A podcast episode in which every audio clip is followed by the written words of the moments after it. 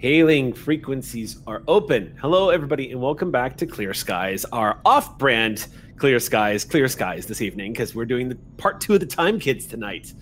So we're, we're, we're off our own brand. What's going on? It's an alternate universe. It's an alternate timeline. Um, so before we jump into tonight's episode, uh, you might have noticed we are down one Gina. Hopefully, Gina will be joining us tonight. But if she can't make it, then we will definitely be catching her at the episode after, which leads to the next big announcement. Uh, Bonnie Gordon, what are you doing next week? You're doing something next week, aren't you? No, you're not. I have to unmute myself. Um, I will be doing a a game where everyone is an eggplant, and uh, we will go on an adventure through the grocery store. No, I'm just kidding. Uh, next week is Wonderland, Lasers okay. and Feelings Wonderland. Okay, you were joking, but we were all getting but ready now, for it. But yeah, now, i have a now I think now I think I should go back to the eggplant idea. but I'm not. We're gonna stick. We're gonna stick to Wonderland. Which in Wonderland you can be a talking eggplant. That is totally fine. So ideas, people, my players, eh, eh, think of right your on. characters. Uh, cool, cool. So that'll be next Monday nights, and then after that we have, um, I believe we have an episode of Blood of the Void after that.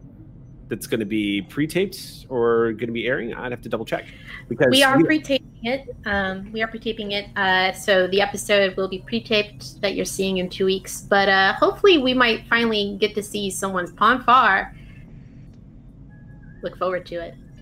We should just let that hang in the air.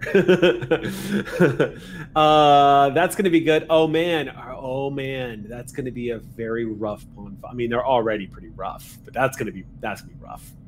Um, that's going to be rough. If by rough you mean freaking hilarious, because or, it or, will certainly be hilarious. Or yeah. or um, so that's going to be so in two weeks we're going to be back to our regularly scheduled Clear Skies episodes. We're going to be jumping back to the campaign where we, if y'all don't, quick reminder for those of you who may not know, where we last left off, Cat had just traveled into some kind of portal and it had encountered a particular arch enemy of the entire Star Trek series, supposedly. Uh, it's not much explanation, but Lacat is currently floating in what she believes to be fluidic space, facing down species 8472, but we don't know what's going on just yet. That was kind of just dropped. Uh, and uh, we'll see. We'll be able to pick up to find out what the hell happened to Lacat and what's going on um, after a very uh, I, am excited to get back into that because that episode was so good. Like you guys were doing the intrigue you were fighting pirates you were saving lives you were star trekking it the hell up. It was a lot of fun. Uh, Stepping through random doors. Yeah. The ultimate rpg experience. Yeah. Half of our team is down a hole so we get to come back and be like where were we? Ah yes the pit of despair. The pit of despair. so that'll be in two weeks, and uh, yeah, stay tuned for more on that. Um, the only announcement that I have for myself personally tonight is uh, Gax Pack, of course, on Saturdays, starting at I I never remember the time. I just show up. It's at five, I believe. Five. Um, on Saturdays, uh, definitely check that out. Uh, we were out. We were out. We were down one Vivka last Saturday. Um, we were all still crawling out of that hole, that crushing hole of despair. But uh, we'll be back up this coming Saturday. That's all I got. What do y'all got? What do y'all got? Yeah, Xander. I've got my normal stuff. I'm storytelling almost every night this week, so check out um, Shakar over on that Bronze Girls channel. Also, the last couple of episodes of Scoured Stars, our Starfinder uh, uh, RPG on the Paizo official channel, and then Failed Save on Pixel Circus. Yeah. Uh, yeah. What's up, Aki?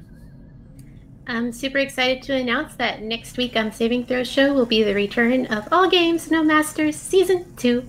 So get excited because we're going to be getting back to our GM-less shenanigans. Who can tell us though absolutely no one. Uh, and then on in two weeks from now, on June 1st, Tuesday at 3 p.m., will be the premiere of uh, my show with Colin Kelly, uh, Indicate, featuring the both of us co-hosting a show called RP Game Changers. We'll be running you through independent tabletop RPGs. Uh, it should be a lot of fun. I'm really excited for the first game we're playing, but can't tell you about that yet. Sweet. All right, cool, cool. Anybody got anything else? Power play on Sunday as usual, and you guys are doing the one-off episodes. yes, it will be the final origin story. Uh, we just had Omar Najams, and I did not know about uh, Daily Dale, but this was my introduction. And uh, I think in the Power Play like cast Discord, I described the two as having so much chemistry it spilled over the sides of the story mug. uh, it was an absolutely tremendous episode. You should definitely check that out. And so the final Origins episode will be this weekend uh, at 5 p.m. on Sunday here on Q Times. And it is featuring not only B. Zelda, but Markia McCarty and Max Isaacson. So we can expect this to be very ordered and non-chaotic. I'm Yeah, lying. I'm are- extremely lying. Those are two very like low energy people that don't really do much at the gaming table. I've noticed they really don't. You know. But It'd be- experts on space, which will be perfect for Ulez Galley. Mm. Uh, so, uh, with that, beyond that, the only thing I have to announce is that uh, the U.S. healthcare system is fundamentally broken, and uh, we should all just trek the stars where they don't put up with that nonsense. And for that, I am excited. Well, you heard him. Let's go ahead and jump into tonight's episode of Clear Skies.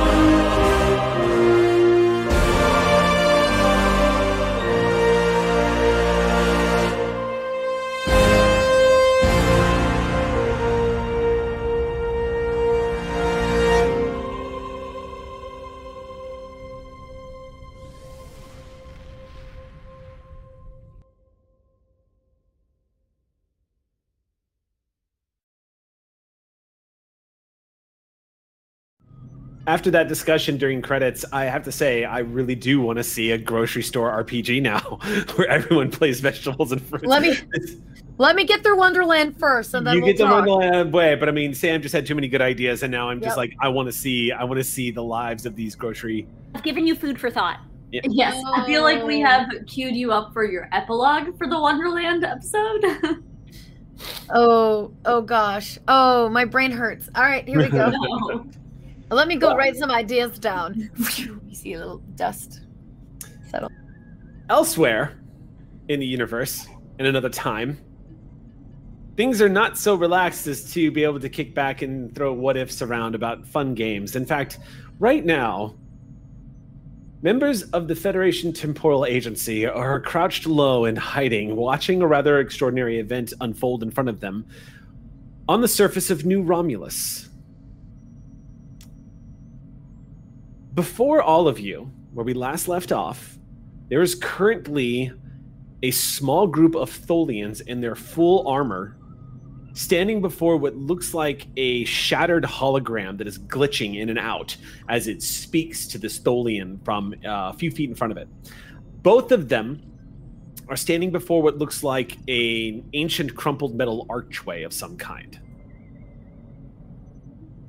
The Tholian that is having this conversation with the shattered hologram is extremely large, much larger than the two that are flanking it. As a result, this one Tholian, who you all know to be uh, a Tholian of some renown, named Commander Vosrex, who is the commander of the Keticus, which is a Tholian dreadnought Tarantula class, the biggest, most powerful ship in the Tholian fleet. It is something recognizable to all of you because researching this mission when you were jumping back in time to this time period, the Catechus is on the radar of the Federation Temporal Agency because the Catechus 2 apparently has been responsible for some temporal incursions. It has time traveled on multiple occasions. Sidebar, this is not unusual for Tholians. Tholians are unusually obsessed with time travel, though no one's been able to truly explain why they're obsessed with it. However, manipulation of the timeline, Tholians haven't really been responsible for any particularly huge incursions over the times of the temporal Cold War that you all have been experiencing. Uh, which makes it even more mysterious as to what it is they're up to and what they're doing. But here you have a pretty dangerous scenario. Vosrix is currently operating what looks like an ancient Federation hologram. It doesn't have any clear uh, facial features. You can see a basic outline of a Federation officer. It might be an old Mark 1 or Mark 2 EMH. Hard to say. Whatever it was isn't behaving or speaking like an old school Federation hologram. Instead, it is talking like uh, a glitching pro- holographic program. However, enough of the words are getting out that you have all been able to identify the creature that is speaking through this hologram as being one of the Siritax. Now, as a quick reminder to those who are watching, the Siritax was the holo- the race that was using holographic technology to reach back through time. For whatever reason, their ability to manipulate timelines has to be done through photonic projection. They can't exist or travel back through time. Unexplained as to why that is, but they have found a loophole by being able to use holographic technologies from each era that has it. This was the villainous race that nearly killed all of you at Starfleet Academy back when you first joined the Federation Temporal Agency. Stopping them is what got you recruited, and you haven't heard from them since. So it's a bit chilling to see one standing here right now in front of this Tholian, apparently urgently speaking to the Tholian and using words that your universal translator is detecting, which are alarming to say the least. This metal archway that they have unearthed or un New Romulus has in fact been identified in this conversation as an Iconian gateway. Now, an Iconian gateway was once discovered by the USS Enterprise.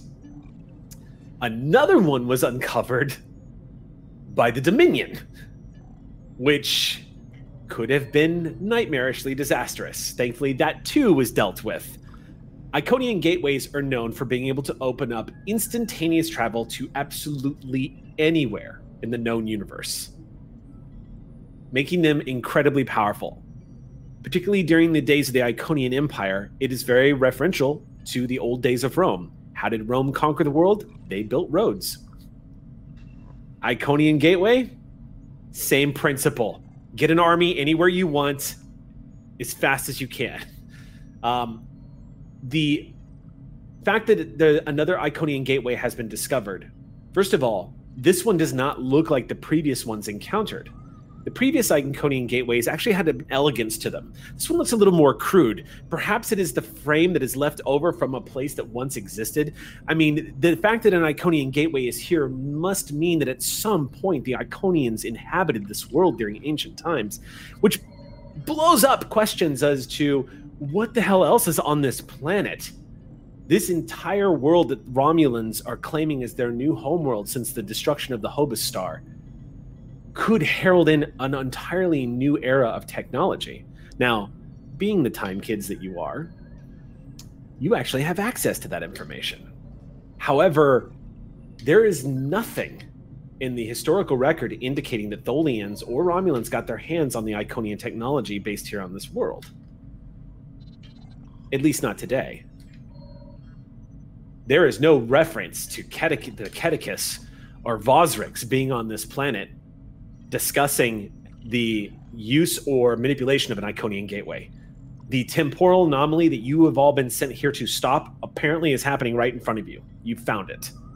There's a couple of things that add to this. One, you've encountered Commander Sorex, who we know from our main campaign. In this timeline, far in the future, um, he has become a commander in the Romulan Navy and has helped the Romulans find a new home and is re- helping them recolonize here on New Romulus. Uh, was sent out with a search party, brought his son along with him. You guys encountered him when the sun ran up ahead, um, and was sent back. But Sorex is here to also investigate the incursions that they've detected far away from the New Romulus uh, colony. So you've encountered him. There's a couple other things in play. The big one is, as a quick reminder, when you were all sent to this time period through your shuttle, you were told that one of the big problems y'all might encounter is the fact that there are converging timelines, that events have lined up in such a way that timelines might actually be crossing each other's paths. Now, it's vastly more complicated than the example I'm about to give. But a summary would be a temporal distortion effect is taking place as two timelines are aligning themselves by the events that are taking place. And this almost always happens specifically because of temporal anomalies and people screwing around with the timelines. If time if there are timelines that work like strings, you screw around with one of them enough and occasionally what you might end up doing with one of those loose threads is accidentally tying that loose thread around one of the neighboring timelines and then when you pull the knot tight they kind of tangle up. You were all warned that there was a possibility that that could happen in this particular instance. They're not world ending and the federation temporal time agency has figured out how to deal with them. It has caused some time slippage to happen. For example, you were all reminded as you arrived here and alerted to the fact that there is now going to be a time slippage effect when you return back to your timeline. There will be a time elapse. So the scheduled timeline of which you will return will inevitably be farther along than when you left. That's very that's not typical, but it's also correctable because Federation Temporal Agency and not a problem. It's been fixed in the past and it's not a problem. It's just a side effect of the fact that you guys are dealing with some pretty heavy energies right now. All of this is the background noise to where you were all currently crouching in the jungle, watching these three Tholians have a conversation with this hologram. Now, before I un- set you all loose here, as a quick reminder, ever since your encounter with the Siratax, your old recruiter Daniels has told you that the Siratax is one of the most mysterious of the time traveling anom- uh, like offenders of the time travel anomalies accords. No one understands exactly what their motives are or what they're up to. And that they, because of this, they tend to be the most dangerous because of the technologies that they employ. They don't, there's not a full, true understanding of their enemy. And as a result, they are to be treated highly dangerous. That being said, the Kedicus and Vosrax himself is currently listed in your computer databases as being a mild threat. Kedicus does not is not known for being overtly hostile. Difficult to understand and predict for sure, has been hostile in the past, but is not a shoot first, ask questions later type of Tholian. Most Tholians aren't, unless you're in their territory. And who the hell knows when that is? since they shift their borders whenever the hell they feel like it and don't tell anybody. we start now this final episode of the Time Kids with all of you crouched down in the jungles here watching all of this happen. And on your communicators, uh, uh, silently stalking into the grass, all of you have just heard the Universal Translator through the high pitched screeches of the Tholian and this unusual language coming up from the hologram, which, again, for a moment almost sounds like glitching uh, language being emitted from the hologram itself, the Universal Translator does pick up the words Iconian Gateway, and it's a clear reference to what it is that they're discussing. Um, before anyone makes a move, I would like to use my telepathic ability to kind of sense the surface emotions or feelings. Oh, I. Oh. Did we lose Eric? Huh? No, I'm still here. Oh, it's on Twitch. Sorry. um, Uh. Yeah, I want to because in the hologram, um, in the holodeck, I was able to feel the holograms. I could feel the Siratax through the hologram, so I would like to use Right. my telepathic ability and see that. Okay. Go. Um, It's a talent. that's a thing you just get to do. yeah. I remember correctly. Mm-hmm. Okay. I don't So- think I have to roll for it. It's one of my talents. Yeah. Yeah. No, I, I think that's just the thing you get to do. All right. Focusing in on this, you're you're Cadix. You're specifically looking for the at the hologram, right? Yeah. Let's focus on that first. Okay. So, I mean, you can get a read off of both of them. Mm. What you're getting from the Siratax, who's currently addressing the Tholian, looking up at this Tholian commander, is desperation and irritation. Almost like this this high level of frustration. Um, the Siratax, you, you get the feeling the Siratax is desperately trying to get this get something from the Stolian. Okay.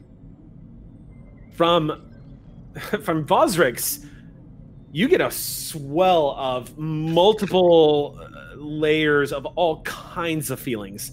It's almost if interacting as as a betazoid, when you sense the emotions of other people or read thoughts or anything like that, it functions like you're tuning into a wavelength. Hmm like you can feel the onslaught of of someone's sort of aura of emotion and whatnot. Every time you've ever interacted in this way with a tholian it's like somebody shines a light through a prism. You get all sorts of thoughts and emotions and feelings happening all at once and it's difficult to determine which one the tholian is going to act on. Hmm in the case of Vosrix, you get intense suspicion, anger, eagerness, and also irritation. Okay. The takeaway from this, Cadix, is the two of them seem to be partnered up, but they don't seem to like each other very much. Right. There's a lot of tension between this Yes. agreement. Okay. Good. and it's creating quite the ruckus. The the the hologram, as you were all watching this, you can hear the kind of like staticking noise coming out of this thing as the alien language spills out of the hologram's uh, program.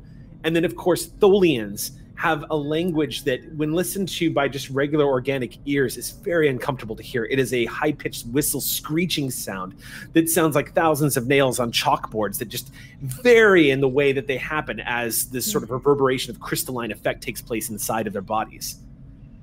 Also worth noting, though, as a quick sidebar, Tholians, um, y'all would know this too, and this is just uh, this is important to note.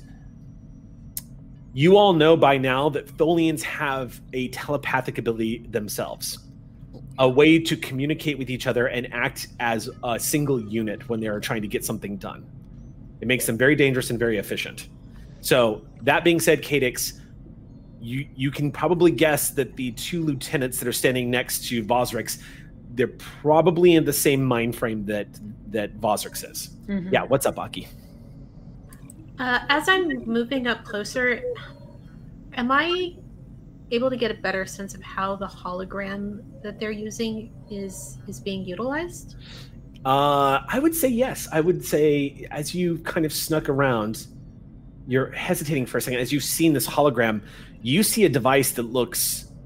It definitely does not belong in this time period. Um, it looks like it's a badge, maybe about this big. Doesn't look like your badges, um, and it doesn't look like a Federation badge of any kind. It looks like some kind of small hollow device, um, reminiscent of technology that started to appear about 12 years ago and has since evolved into uh, free roaming holographic emitters today uh, in your day. But I don't see how like they're utilizing the hologram in and of itself. They have it set on the ground. Okay. So the hologram is set on the the device looks like it's in the grass, Okay. and this hologram is being projected outwards, upwards, like old Star Wars style. Like there's a small holographic projector, and it's just shining Is- straight up. Is it acting like a translator between the two of them? Is it is it observing the the the arch? Like what is it doing? The hologram itself looks like it's facing Vosrix. The archway is directly behind it. Okay. And what's eerie, what's kind of eerie about the fact that this hologram is glitching is the way it glitches makes it look like a stop animation marionette puppet in action. The way it moves. Its body language and whatnot is somewhat jittery as it's kind of jerking around a little bit. It's using a lot of hand motions as it speaks. You can tell from its body language that it's irritated, but you get the impression that despite the fact the hologram looks glitching, the device seems to be fully powered and working fine. Okay. I, I think I'm gonna. I think I'm gonna try as surreptitiously as I can to kind of communicate what I'm seeing back to Cyril. You can do that. Uh, see if they can kind of pinpoint what's going on. I would like to do that, something with that information. Yes. Okay. Uh, okay, that's hmm. I think.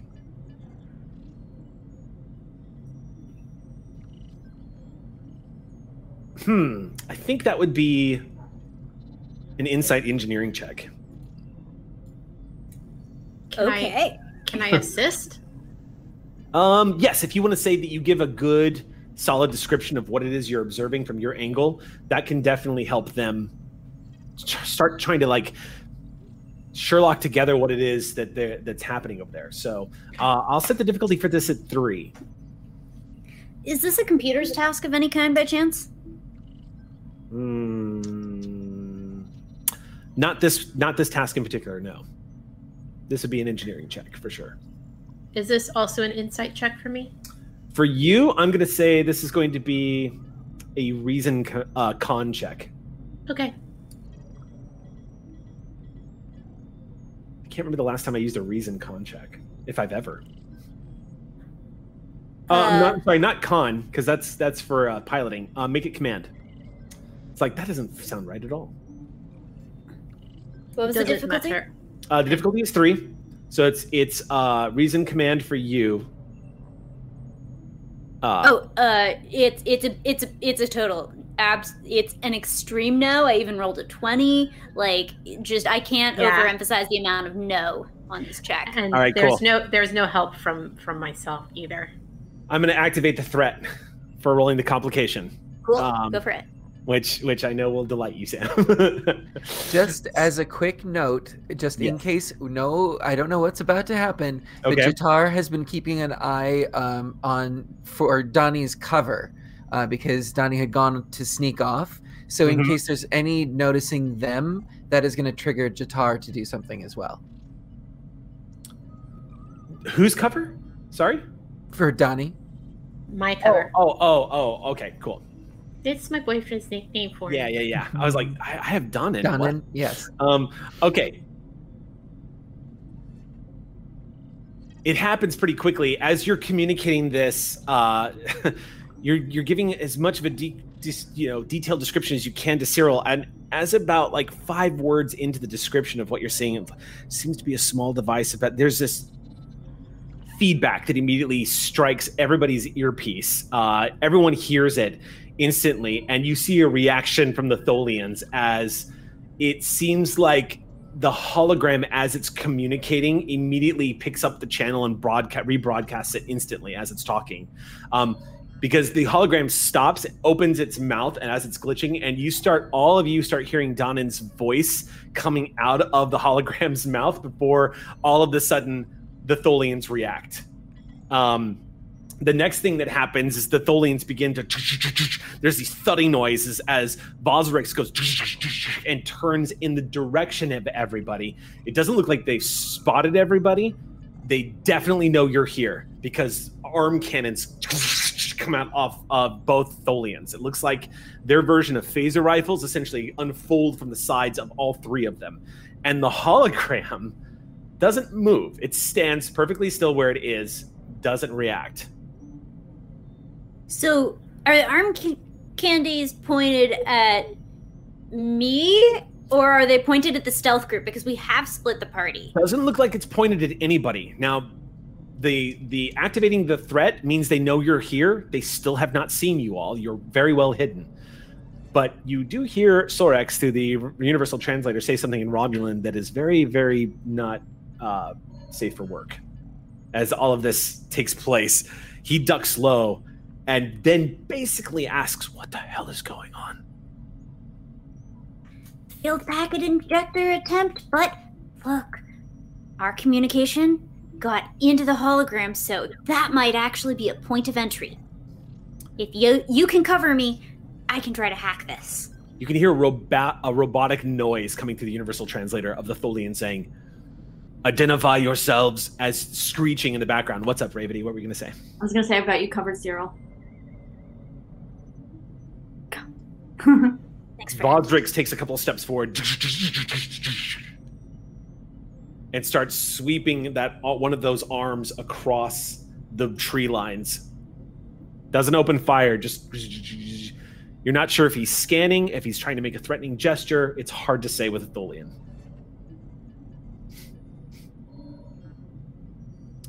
What do y'all do? Tholians are okay. As someone who like is very new to the Star Trek, it's, Yeah. they're a very interesting species. There's like, what are they doing? Terrifying. Tholians are one of my favorite species. When Jackson decided to include Tholians in year five, I got so fucking excited. Um, What are they? Are, they are one of the most underused species, in my opinion, in Star Trek. Um, I love it. Um, Are you familiar with what they look like, Rave? I do. They're giant crystalline creatures. Yeah, right? with multiple like they have these spider-like legs. Uh, like praying mantis, but if praying mantis were made out of crystals, as well. I- Mhm. Yeah. Yeah. Giant. They're really, really cool. They have to live up to about 480 degrees Kelvin is the temperature it needs to be around them at all times. Um, amazing. Um, highly dangerous. Yeah. So I know. So so Starks. This is a stupid question, but Right um, have we scanned the actual archway yet, or have Not we yet. No. the archway? No one's gotten a chance to scan Then the I'd archway like yet. scan the archway, please. You do. I mean, combat hasn't broken out or anything. You do have the opportunity to do it, and you haven't done anything yet. So, uh, while this is happening, Thran, you're like, you know, I'm to take this chance because shit might be about to happen. Go ahead and make a reason science check, and with the lower difficulty of your tricorder, I'm going to set it at three. Okay. Whoa, hell. Come on, Uh, Denob- Denobulan power activate. Denobulan power. Oh, do you say reason science? Yeah, your best stat. Um, Oh wait, you're not Lacat. I'm not Lacat. I'm not Lacat. So I've got, um, I've got look.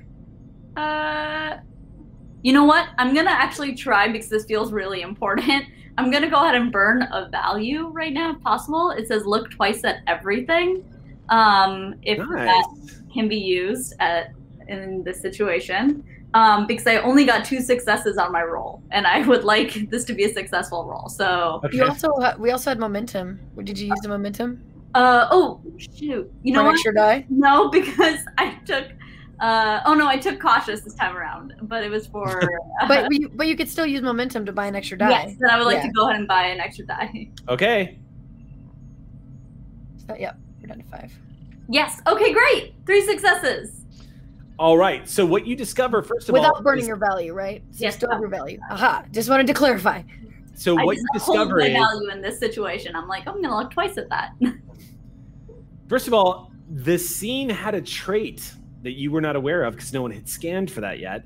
Um, there was sensor interference that you immediately identify being caused by the hologram. Um, you can see that there is an energy pattern being emitted by the hologram to sort of try to cloak what they're doing here. Not working too well against you guys as technology, probably decently against the Romulans, but uh, not so much y'all. So you cut right through the sensor, in, sensor interference, and as a result of the success of that roll, that trait is going to be removed from the scene. Um, normally you have to spend momentum to do that. I in here in the case, so it's easy enough to compensate when you see what the interference is. Here's what you get from the Iconian Gateway. It is indeed an Iconian Gateway. It measures it. It absolutely matches the description of every Iconian Gateway that's been documented. Um, by now, the temporal, the Federation Temporal Agency has documented multiple Iconian gateways all throughout uh, reality, at least your timelines. Um, you do know that there are some timelines, specifically ones that branch off from the finding of New Romulus, that eventually leads to the return of the Iconians and an Iconian war breaking out across the galaxy. Whether or not this could be a tipping point or an acceleration moment here is uncertain. But what you get here, uh, Thran, I almost called you Shran. Thran, what you get here is that uh, this particular gateway looks like it has been almost completely rendered inoperable. The one thing it seems to be lacking is repair of some kind to reactivate it, but it looks like it looks like the technology of this era would be incapable of reactivating this gateway. Okay, so you said rendered inoperable. Mhm. Does that mean that it it looks like it's been purposely sabotaged? Like someone has like tried to make it inoperable, or is it more of a we're just going to shut this down forever? You want to take uh, information spend? Yeah. Um, let's do it. Okay. You are able to deduce that it looks like it probably happened over the course of millennia. Okay. Um, this thing was probably damaged simply from the passage of time. This was discovered behind a large boulder and has since been moved. Your guess is it's just after a few hundred thousand years or so, or however long it's been here, this thing succumbed to the environment. Maybe that boulder fell on it a couple of thousand years ago. Um, it's hard to say, but it doesn't look like your guess is it doesn't look like it was deliberately rendered use uh, inoperable. It looks like Okay. it succumbed. It's just regular passage of time. Yeah. Um, so she learns all this, and I think that she's is she closest to Cyril right now? I think she is. You were next to Cyril, I believe. Yeah. So uh, I'm gonna relay this information to Cyril, and then be like, also next time, uh, I think that we should learn how to blink Morse code because in situations like this, this would be really helpful to transfer information to people who are standing far. Morse code? I don't speak that language. It's The, the Andorian Uh, cocks their head to the side, looks at you kind of confused. dots and dashes thing. Anyway, uh, I've got your back. Okay. Well, I'll see if I can get a packet injector. Sorex just says, "You remind me of someone I can't think of who." Um. Again, there is a screeching noise as Vosrix, who uh, Vosrix takes a couple of steps forward again and sweeps the tree line. Uh, and I'm gonna roll for him. I Don't suppose that's a contested roll with anyone, is it?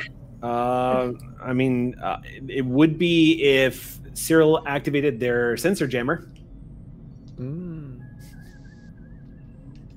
Uh, I mean, I see the scanning. Um, if I look over to the stealth party and and try to sort of take their temperature, is that a do or is that a, uh don't? Because like the last thing I want to do is potentially pop something off that Right. might not otherwise pop. So if someone's inclined to go up and social or or want to try to just hide this out, I don't want to make it extraordinarily obvious, especially because we can't take it for granted that this won't be seen as an aggressive act with Tholians, because using a toothpick can be considered an aggressive act with Tholians. I learned that one in school. toothpick of destiny. Destroy them. Exactly. Um, exactly. Um, so if I look over, uh, what do I see from Stealth Party? Y'all want to hide it out? Donnan isn't making any moves. Yeah, Donnan looks like you're kind of laying low, just kind of like freezing. I think once Jatar sees that Cyril might be struggling on, on deciding what to do, uh, he looks over to Envar, um, and the two of us, we actually break away for a third party to create a distraction. So we take off sprinting in the opposite direction, purposefully making noise, uh, to so that a sensor wouldn't be needed. Okay, so Enver nods to you. The two of you up and dash in the opposite direction, making all sorts of noise as the bushes shuffle, and the two of you bolt in clear sight of the of the Tholians and presumably the hologram. Um, And we're still dressed in uh, as Romulan uh, like civilians. Uh, curious. Hmm. As you bolt, Inver makes the same observation because instinctively Inver looks back to find out do I need to start ducking and rolling and dodging incoming fire? Hmm. The Tholians watch you run. They do not give chase. Hmm. You see them stiffen a little bit as the two of you dash into deeper into the jungle. And Vosrix takes one step forward, like he's trying to get a view of what it was that he just witnessed. And the two of you dash off.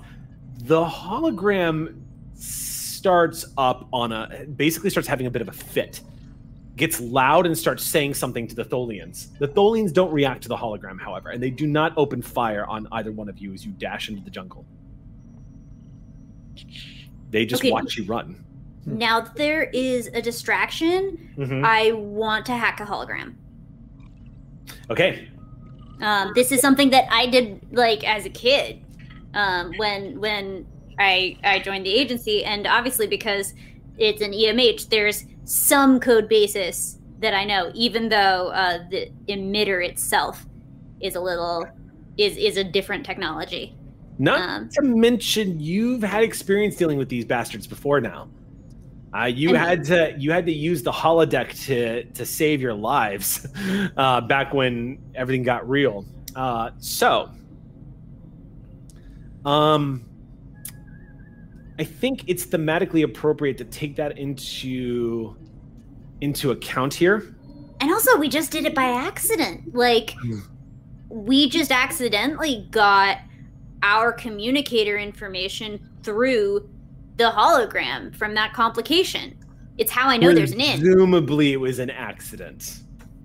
Well, if it was someone else's intention, I can still take advantage of it. The point is, there is a method of ingress. You yes, I would say uh, you you definitely detected somebody has logged into the Starbucks Wi-Fi, and there's you can try to access for here. Definitely can do that, and you do have familiarity with the these holographic creatures. So yes, I would say you you do have an entryway to to interact here.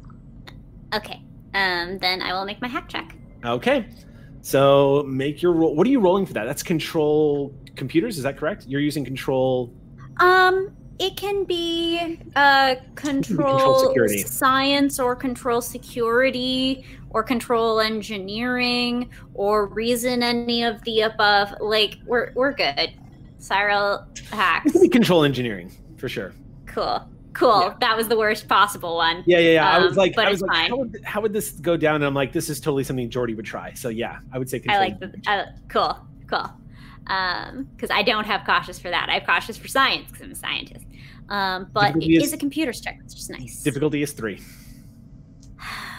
All right, I'm going to take a momentum. Yes, we're at three. All right. Um, and because I'm a task attempting a task that involves a program or a studying of computer, I roll an additional d20 from computer expertise.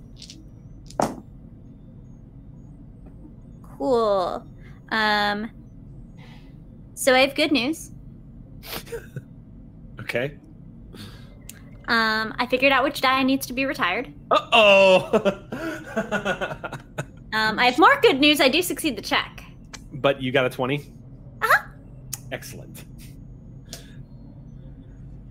So, two things happen. Um, first of all, using your age technology, you were instantly able to gain access to this small holo emitter. And you it takes you just a few seconds to just slip around. Oh man, they just don't know who they're dealing with. It takes you just a few moments to slip around the protocols and activate. This holo emitter apparently is from a few hundred years ago. It's easy to actually hack through that. It's a, a hodgepodge of technologies that have probably been stolen from across timelines. How the Tholians came into it, who the hell knows? But this hologram has been using it to communicate with them. That's the first thing that happens. The second thing that happens on that complication is it knows you are there immediately, Cyril, and does something rather unexpected.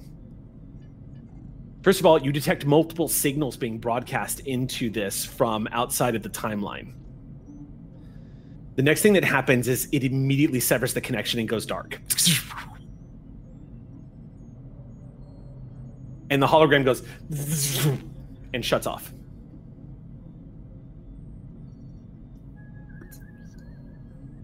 Um, we're only at three. Okay. Um, would y'all mind if I took one of these remaining three for an obtain information to try to uh, identify the timeline that it was coming from? Not Mhm. at all. Take it. Now we have Good two. call. Good call. Because we have all of this like time trackers. Um, it's like what freelancers use, but different. We also had the ship's computers monitoring the convergence as well. Exactly, and I want to see whether it matches that one or whether it's a distinct timeline. We have the ability to bounce around them, uh, so I want to take advantage of that one moment before it disconnects, since I did succeed the check, uh, to find out this information. I'm going to spend uh, a point of threat here. And I'm going to say, in order to cross reference that information, you're going to have to use your temporal observatory. You're going to have to get, you're going to have to activate a visual representation for the computer to actually get an, a sense of where and when this thing came from. So you're going to have to use your Time Kids tech in order to do it. You don't have to send the entire space into a holographic representation of time travel, but you're going to have to use your advanced tech to do what you're trying to do right now. Um, cool. So can I get the obtain information momentum back? Because Sorex is right over my shoulder. I can't do that right now. it Uh, would. no- It would. It would give up the everything. Uh, I would say so. First of all, you can you can get the obtain information check because you're trying to get this information. If you're going to get it, um, the the threat spend is going to make. I mean, it's- it's deliberately to include the complication of Sorex being nearby. Um, if you want to get if you want to get the information without Sorex seeing, I'm basically adding the condition that you can get that information, but you're either going to have to leave where you are right now, or like either moves into another hiding space to activate that, or have somebody distract Sorex from what you're doing, essentially adding time to what you're doing. Yeah. Um. hmm, So I'm sorry, y'all. But of everyone here, Cyril has not seen the point of flying to Sorex. Uh, there's chronotons. We show up with no explanation. He's not a dummy, and he's been clear that we're lying.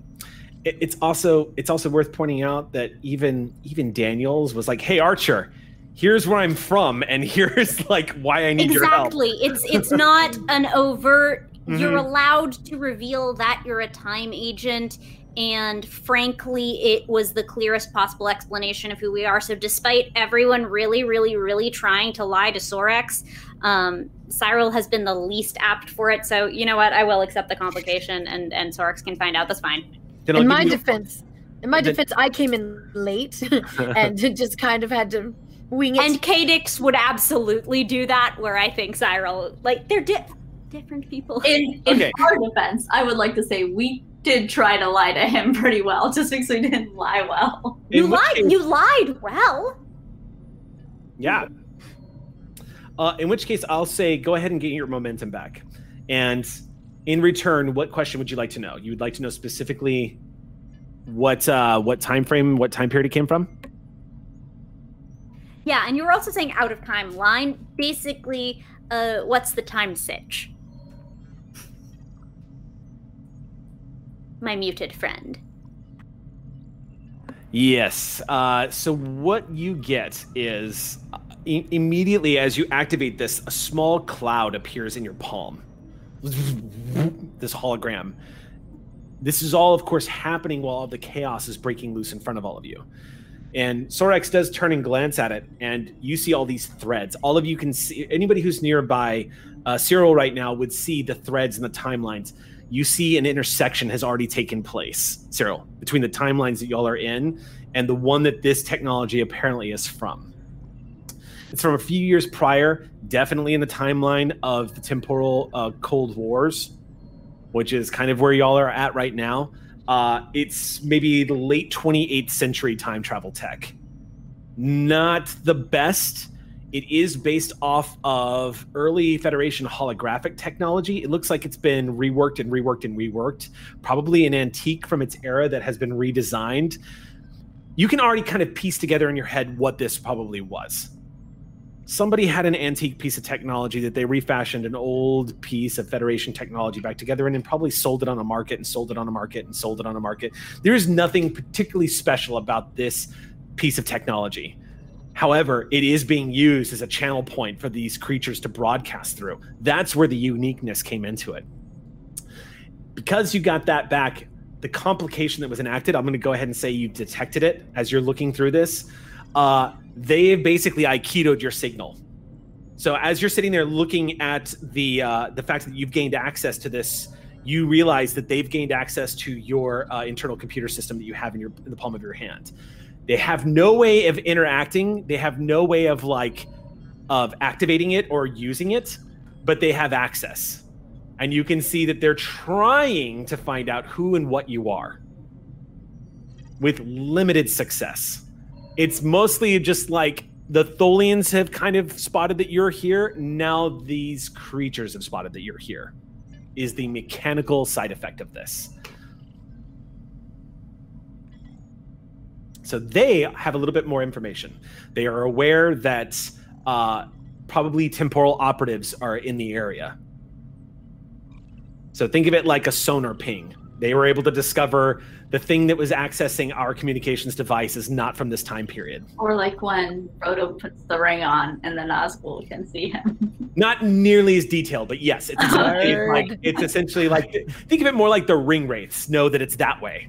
Like these the Siratax know that you're here now. They just don't know where.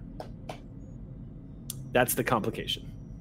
A quick question: uh, Is the Catechus the ship? Is that nearby at all? Supposedly it's in orbit. The Catechus, orbit. Yeah, supposedly it's in one of the far sides of the planet, use utilizing the poles as well as its own stealth technologies to sort of evade the Romulans. Whether it's been successful or not, that's unknown. I just want to visually think of Jatar and Donan just running aimlessly through the jungle still, going like It's and bear. And Van And Bear. But Yeah. Oh, down no, in- remember, that's right. But just, just like running aimlessly, just going like, are they behind us? Like, The two Vulcans, just, just like taking off still. calmly. yeah. Um, but no, speaking of, we're going to circle back as if we're going to sort of pincer uh, from the other side, as if um, people were going to make an attack from where we were hiding. We would come in from the other side. Okay, so Inver nods to you. She understands exactly what you wanted to do, and the two of you just break off and circle Mhm. back around through the jungle. And uh, assumedly, uh, Donan would be uh, in on this plan as well. This uh, Easy I to also- communicate. I have an at- uh, focus in attack patterns as well. Just Okay. throwing that out there. Okay, I ha- cool. And I have I have combat tax- tactics, so All right, so y'all are getting up and a and like a, you're setting up a perimeter basically around. Exactly. Okay. No point in hiding the fact that you're here. At this point, you're like, well, then we're just going to protect the away team, kind of deal. All right. Miraculously, aside from the hologram being deactivated, nothing has changed in the situation yet. Vosrix is still standing, scanning the tree line. Um, you, Cyril, you have uncovered the information that there is an intersection of the timeline and that you have been detected. But the hologram has shut down. Question about that and about the time tech you mentioned that we have. Yeah. And its capacity to do jumpy things. yes. And the timeline we just identified. Yes. Can I put those pieces of information together? And do Uh, a jump? And do a jump in the timeline? Mm-hmm. You said we could. In the other Can, can we in this in the other in the other i'm not sure i understand what you're asking Can I use the tech to jump to the time stream I just identified uh, the Siratax be- as being from? Like we just kind of localized? mm-hmm oh you you're trying to get a point of origin on the Siratex it's, themselves I mean, that was that was what the obtained information was. for. okay cool cool cool uh yes you you can't well it's difficult to get a point of origin the Siratex apparently are from your timeline So they're from this time stream. They're if this if two rivers are intersecting, they're from the one you are from. So you you you can take that information for sure. Cool. So that that's definitely within our capacity to hop, skip, and jump. Yes, If it's our own time stream. absolutely. Yeah. So I look over my shoulder to Thran because we're like two two two right Mhm. now. We're two two three technically because Arx is right here. Uh, point at the time streams in my palm. You up for a hop? We could hop this. We could hop this right now. We Yes. could find the point of origin. Let's go. Uh, Do you want to take your team with you? This Or- is another situation where Morse code Blinken would have come in so handy. Um, I don't. That's not one of the programming languages I know. screeching sound of the Tholian impatiently demanding you all to emerge from the bushes. Um, shall we? Let's let's get everyone on comms. Uh, Hey, everyone, I think we localized where the Siratax are in the time stream. Uh, it seems like a pretty easy jump. I think we should do it. anyone who wants to rendezvous and go after them directly, meet me at. Well, you know where I am. I didn't move. Acknowledged. We'll communicate Alternatively, because of the tech levels, you guys remember can site to site transport too. Mm. Right. Bloop. Yeah, I think there's a moment where, um, as we're Enver and I are running, we just look at each other and we site to site transport at the same time, directly next to Cyril. Sorax hasn't said a word, but it looks like the understanding has finally dawned on him, and he's quietly watching all of this. Does Sorax get to go on a field trip? We can't just leave him here all alone.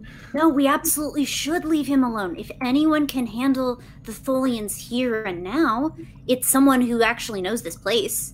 And unless he's being recruited, that would be a That's true. breach of the temporal prime No, I. I know, I know, I know, I know. Yeah, no, I mean, this is this is. Going Yeah. on a field trip. It was a yeah, Yeah, yeah, Oh, gotcha. sorry. Yeah, that That's was okay. But I was like, oh, we're I'm in character now. Ooh. so, what would y'all like to do? Would y'all like to do it? All the party gonna hop? Sounds Uh, like I'll look to Sorex then to that effect, since this was a this was an out of character, and say, "We're gonna go after the point of origin. Can you contain this?" He glances at uh, the agitated-looking Tholian commander and says, "It's why I was sent here, but I'm guessing whatever it is you're about to do, the real problem has been rectified, or is about to be." About it to be will have been. I don't need to know anymore. Well, this was interesting. I'm it really gonna- it, it really is a lovely jungle. Probably would have been nice to find a ho- uh, place to live. well, that answers my question as to whether or not you're actually Romulans. Best to remember us as Romulans. So We're Rex really raises, his, Romulan. raises his hand and says, "I understand." Yes, with- us Romulans, as I did last time. I'm just not gonna say anything. You know what? I'm just gonna mute myself. Sorek stands up and begins to approach uh, the Tholian. He just stands up rather suddenly and abruptly and begins to walk out of the bushes. Um, he is in full uniform. He's wearing the greens and golds of the Romulan Republic. Uh, he has the leather instead of those really obnoxious pointy shouldered things that the old Romulan Navy used to have You mean Instead- glorious? glorious. Um, instead, has this like leather shoulders. Very, it's a very sharp uniform. Folds across like a tunic. Um, leather breeches on as he approaches, and the big thick boots. He comes stalking over, um, proudly, showing down. I mean, these Tholians tower over him in their full armor, but Sorex approaches and says, "The last you hear of him before y'all do a jump, you hear him say." Julon True. And and you all jump the timeline. Um, each one of you fading out of existence and popping back into existence somewhere completely different along the timeline, somewhere completely different in the galaxy. Um, all six of you appear in what looks like an, a this glossy floored metal. Uh, it's a room about 20 by 20, dimly lit. Judging from the look of it, it looks like a holodeck. The floors have the have the obvious telltale signs of like technology wired underneath it. It is it looks like it looks like it's like this sort of bluish metal that's smooth, yet somehow still has sort of the detail that looks like it would be textured somehow. It's almost as if somebody applied like a skin to uh, like if this was a computer program, somebody just basically applied a skin to the floor to make it look like tech. Only as y'all are standing upon it, you can tell that it is in fact this metal, uh, this this metal material and the blue ambience that's reflecting off of all of it. You're not sure if it's emitting a blue light itself or if it's just reflecting its natural metallurgic uh, uh, sort of palette, color palette to the to the of the metal itself. The room's 20 by 20. It's a perfect square. Goes all the way up. The ceiling is uh, towering over your heads. From what you could tell, um, there's nobody else in this room with y'all but the room itself seems to pulsate with energy.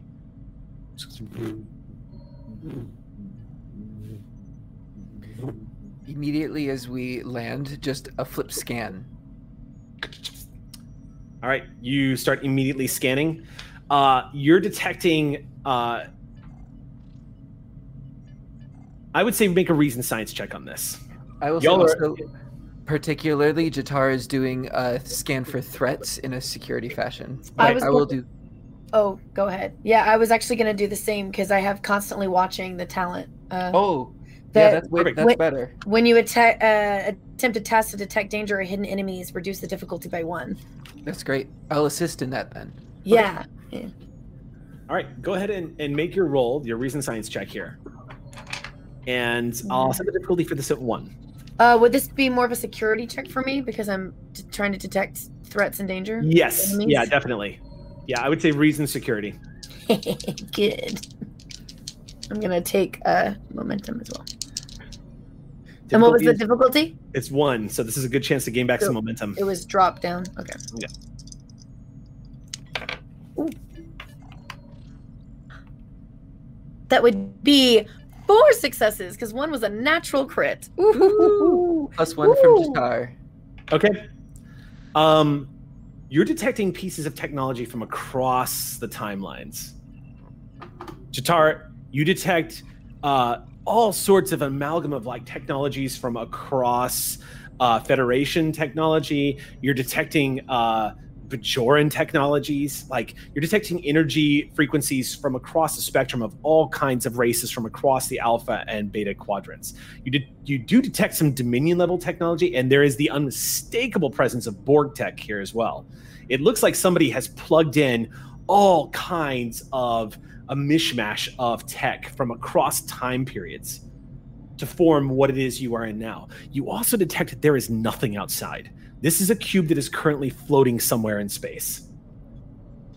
The exterior is precisely 60 meters on the other side of every surface of this room. It's like you're inside of a metal block that is floating somewhere in space. You can't get a triangulation as to where. As this information is coming in, Jatar seems to get lost a bit in thought and just turns to anyone who's listening and says something along the lines of Eventually, in the development of species and technology, there is a need or a desire to preserve. We've seen this in plant life, in animal life. This seems to be a smattering of preserved technology from various species and perhaps even times. Almost like a collection or a museum of some kind. I know it gives me the creeps. Yeah, museums freak me out too. I know I found the right place, but I I want to scan for Sirata, like scan Hmm. for being, scan for life forms. Do do do. um something some, something led us here i i know i got the right place i know i got the right place Mm-hmm. so where is it You got the right place, Cyril. Do you want to run another scan? yeah I'd like to take a slightly different tack from Cyril. Like they're looking specifically for the Siratax. I want to look uh, through like the various items that seem to be displayed here and see if there's anything that like particularly stands out as out of place. Okay. Uh, that I think would be an insight engineering check or science if you have that, whichever you'd prefer of the two. Is this a very dusty place? Are we gonna see any footprints in the dust? No dust. In fact, this place is clean. It, it clearly has fully functioning life support. Okay. Um, the air is cool inside. It's not stale. Hmm. It's it is just a giant, dark, ambient, glowing blue metal room. um, okay, so what? Sam, uh, Sam called their check first, uh, but you did. Yeah. Uh, so yeah. so Cyril, what what you what are you trying to do? You're trying to do i'm tricordering like i'm doing the the general science law, Okay. um for, particularly with an eye to finding the Siratax and like signal origin that brought us to this point so okay. So tricords that's a out definitely a reason science check then. Yeah, Awesome. Let me use one of those fresh momentum. What's the difficulty? difficulty is three. Cool. Um, tricorder is a little Yes. voice that pops it down to two. Two. Two. it sounded like a balloon when the air goes out.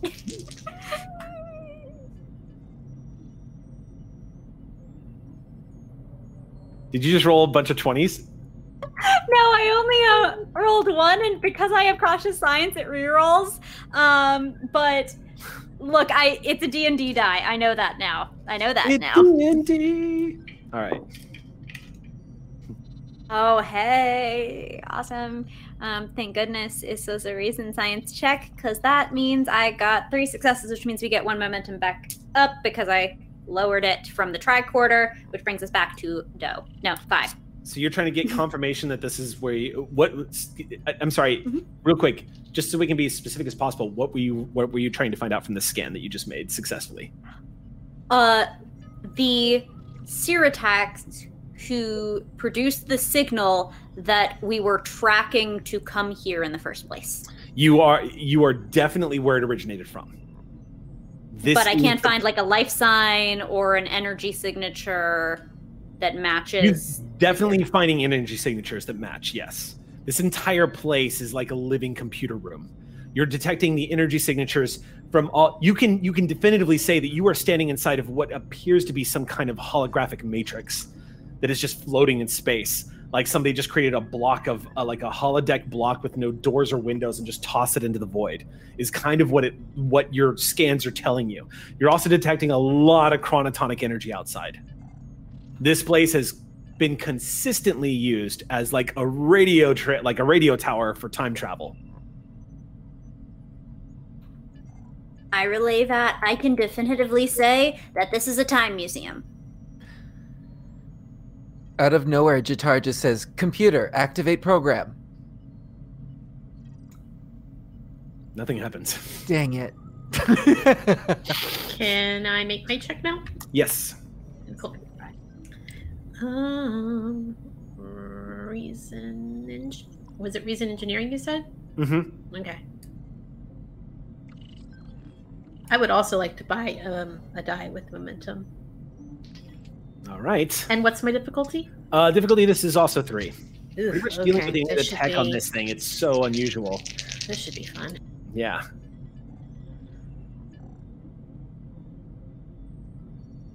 I mean, I didn't succeed, but that was better than I expected it to be. I got two out of those three. So Okay.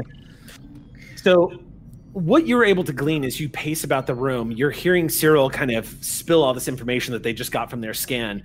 Dunnan, as you move throughout this strange room, you run your hands across the walls. Again, the walls look textured. It looks like you should be running your hands up and down grooves in the walls. But it's like it's behind glass or something because everything is completely smooth. You see each channel these pulses of energy flowing through these little like lit like pathways that arc throughout the entire place, giving this place almost the look of like a heartbeat. But you're not able to determine what it is you're inside or what it is the purpose of any of this stuff. It looks so familiar as technology goes, but so completely useless. Like, what is its purpose? Where are the holographic emitters in this place? You're not seeing evidence of any of it. I'm an idiot. This place is gross. Can I feel anything telepathically as I'm sitting here? We're all scanning technology. There could be little inv- invisible life forms all around us. Um, you you start to focus your telepathic skills try to reach out and feel if you can detect anybody's presence there. And you were overwhelmed immediately. Oh crap! I knew it. As you sort of reach out and open yourself up to see if anyone's there, Cadix, you suddenly hear millions of voices pouring into your head.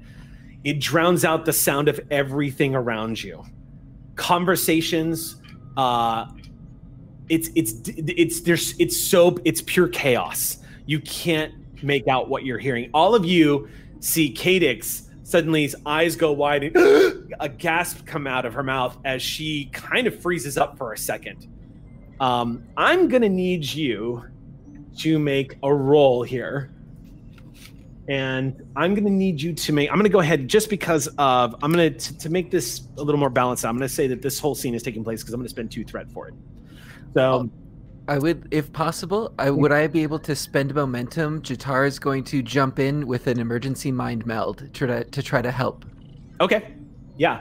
I think y'all have been a team long enough, and you mm-hmm. actually did this once before. So I think Yeah. so. Yeah. Yeah. Yeah. you actually did this once before, so Yeah. you recognize the telltale signs of Cadix having a synaptic overload. Their their telepathic ability is currently causing them. You can see the expression on her face is terrifying because you can see that she has slipped away. Hmm. There is a face on that body, but it's not Cadix. She is gone. She just kind of eyes widen. You rush in. I'm gonna have you make a roll real quick, Cadix, and then Yes. you can assist on this. Okay. Um, so for Cadix, this is going to be this is going to be wild, but I'm going to say this is going to be. I'm going to say this is going to be a control science check for you, Science. Okay. or a control command.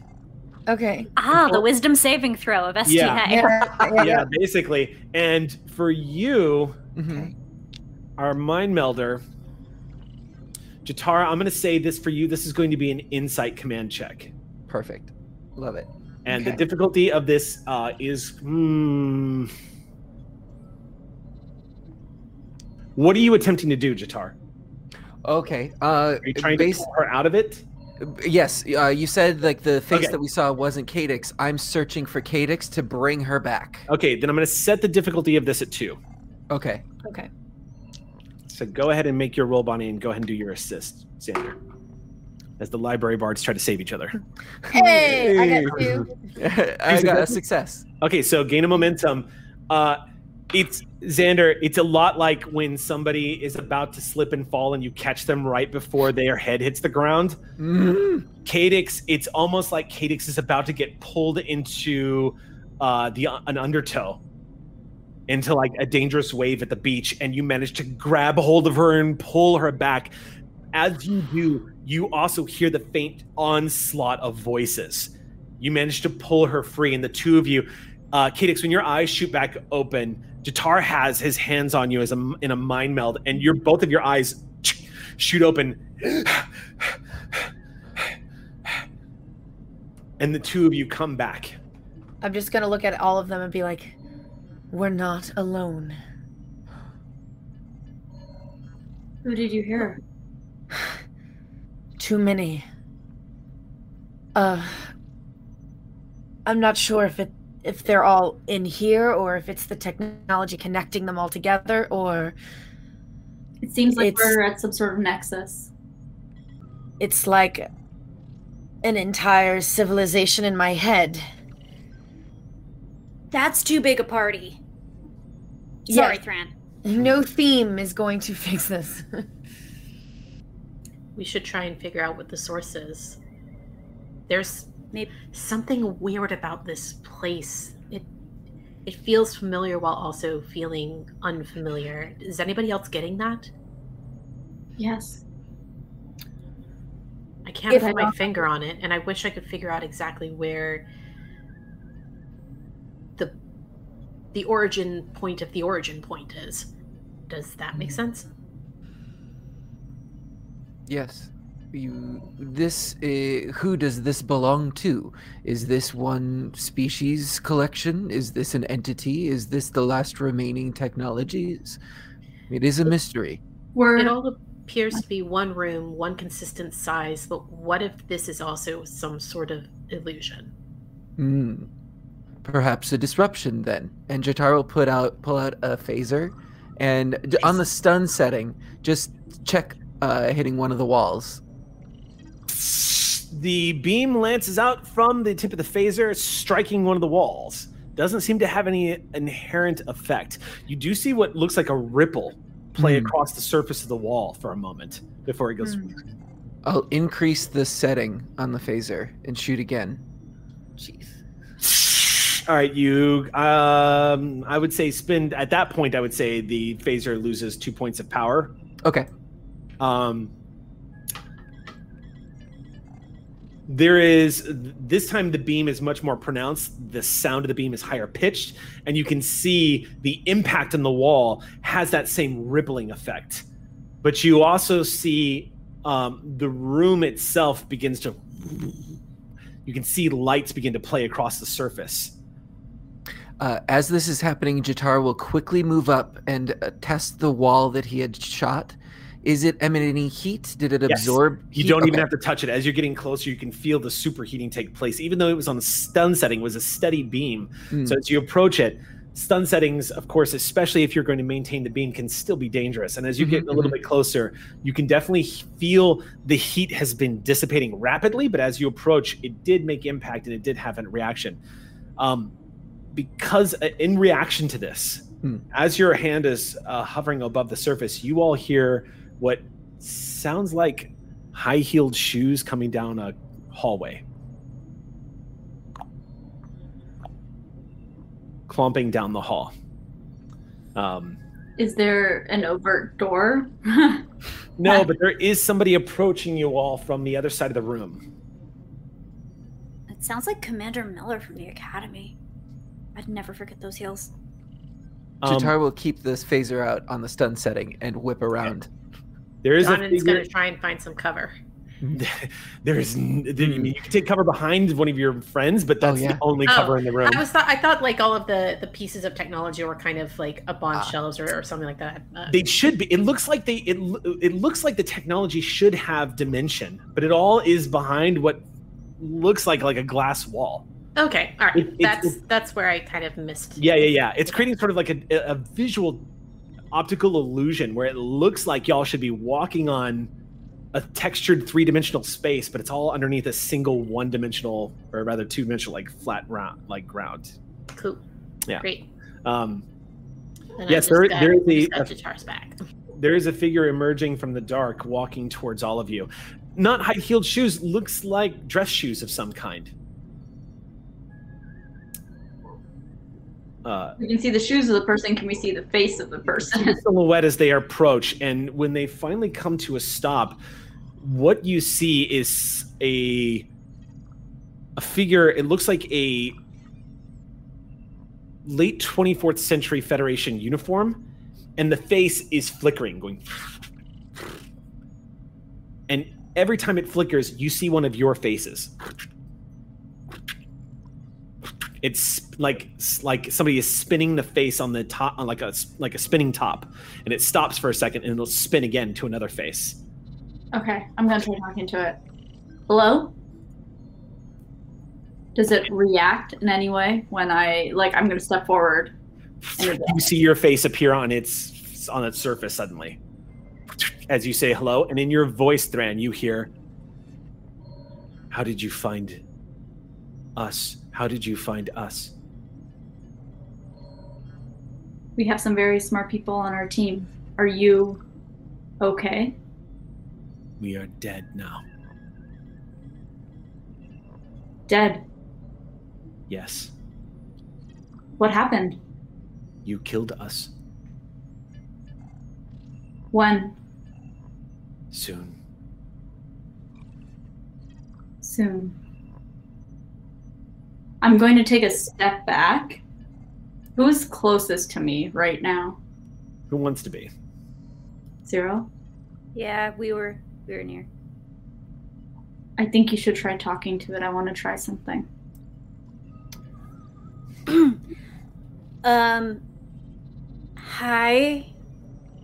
I'm Cyril Tatarek. You see the face shift to your Cyril, and they go, "Hi." Whoa. It's weird, right? Do I really sound like that? No, you sound better. You sound more you than that thing does. Um, I'd like to try and scan this thing with my tricorder. Uh, Easy well, enough. Um, uh, the moment you start scanning, you detect this. This is in fact exactly what you think it is. This apparently is a Siratax. It has the exact same energy signature. It is a holographic projection of some kind. cool. Um, is there? Can I can I see if there's any change in um, like change in the thing that's standing in front of me when I stand in front of it and when Cyril stands in front of it? Doesn't seem to be. No. It Okay. looks like it's what you, the impression you're getting is that it's cycling through its ways of communicating. Okay, copy. So it's it's it's purely superficial. It's not actually like Correct. um there's there's this. You're hap- happy to report that Cyril's face is still on their body. Okay, great, great, great. Um, yeah, I think that it just takes its face, our faces, as a way of communicating. I don't think there's any time wibbly wobbliness with it.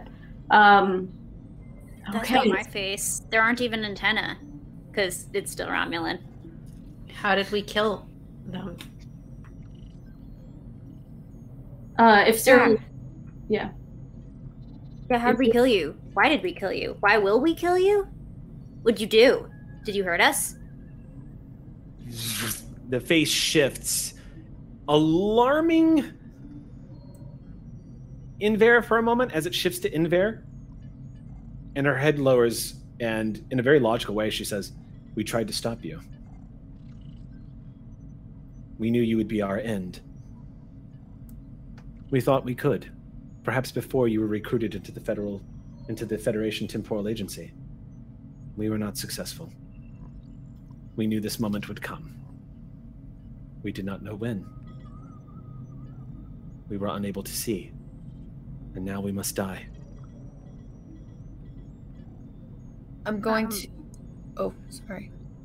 I was like, I'm just gonna, I'm gonna look at Tatar, uh, kind of just give him a glance, knowingly, like basically letting him know, like I'm, I'm going back in, and I want to, uh, kind of center myself, close my eyes, and I'm going to dive back into the voices and burn a value, which is listen closely, learn carefully, and I want to try and hear, um, I, I want to try and pick up on like who are, who are they? What I'm just trying to pick up on any information I can that's going to help solidify this these clues. I'm gonna to do what I'm gonna. So here's the thing. Mm-hmm. This is a lot like reaching into a fireplace to grab something out of the fire. Mm-hmm. So I can let you do this, and you will get the information. But I am going to spend threat, and this is going to cause stress damage to you. Okay. I'm gonna get. I'm just gonna stand closer to Jatar. In that case, I'm gonna go ahead and roll. uh, But I'm gonna make it a roll. So you might take Okay. nothing, Okay. or you might take a lot. We'll see. But I'm gonna go ahead and roll. I'm just to be completely transparent. I'm rolling four dice. Great. Do I roll anything? I should probably roll something. You know, nope, for fun. nope. This is damage. Oh. Oh. You have elected to take damage because you are basically diving back into that sea of psychotic energy that is i- i- like flowing through this place. There is so much happening all at once. Mm. Um, so Uh, you are going to need to spend momentum to shrug off an injury. Oof. As I, I rolled, will. I rolled five. We have momentum. Yep. I will Um, roll. And does burning a value do help at all? Yes. Um, with that value, I'm going to give you exactly what you were asking for, without having you to even roll for anything. You just get it. Okay. The consequence is you get you get dinged for it. So Mhm. once again, you decide to brave the rivers of voices that are flowing through this Mhm. place when you open yourself up to them psychically. hmm as it happens again the psychic energy you can you can feel it flooding into you and billions of voices you were so off your estimation the first time Mm. because the first time it just sounded like someone took two headphones put them against your ears and cranked it past 11 on static and it flooded you this time you focus on one thing like imagine if for a split second you were able to survive standing in the winds of an F5 tornado. And you reached out and grabbed someone who was flying past you, and you were able to Mhm. grab them and pull them down.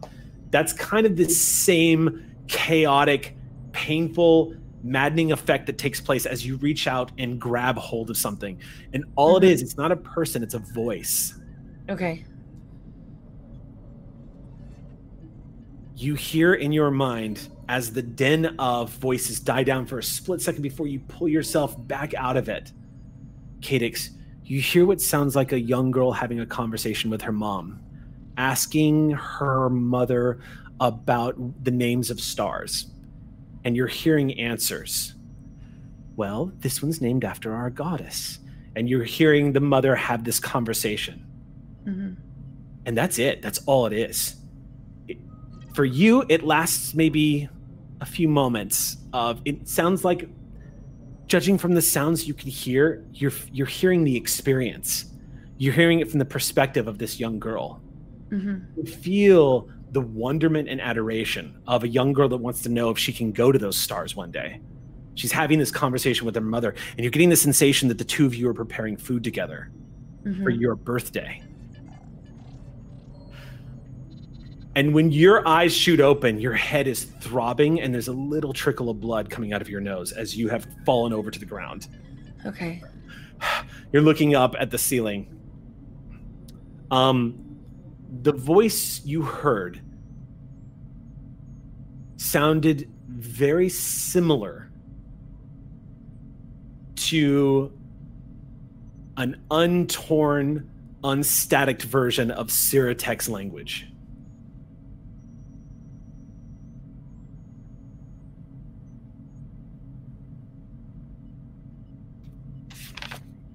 Okay. So. Okay. Ah, so doesn't. I have so many questions still. Okay. Yeah. Uh, a- almost instantly, Inver is by your side, trying to help Mhm. you up, hmm cradling your head and slowly lifting you. And are you all right? I'm, I'm fine. Uh, I'm gonna look at the hologram, and and uh, basically find out. Oh my gosh, words. Um. You get the feelings of the hologram immediately when you look at the, the hologram. Is afraid. It's scared of all of you. It doesn't look like it, but you can feel the fear mm. and sadness. We don't want to kill anyone. Yes, you do. You regret having to do it, but you will want to. Why? What has Because happened that must. would. Nothing. That's.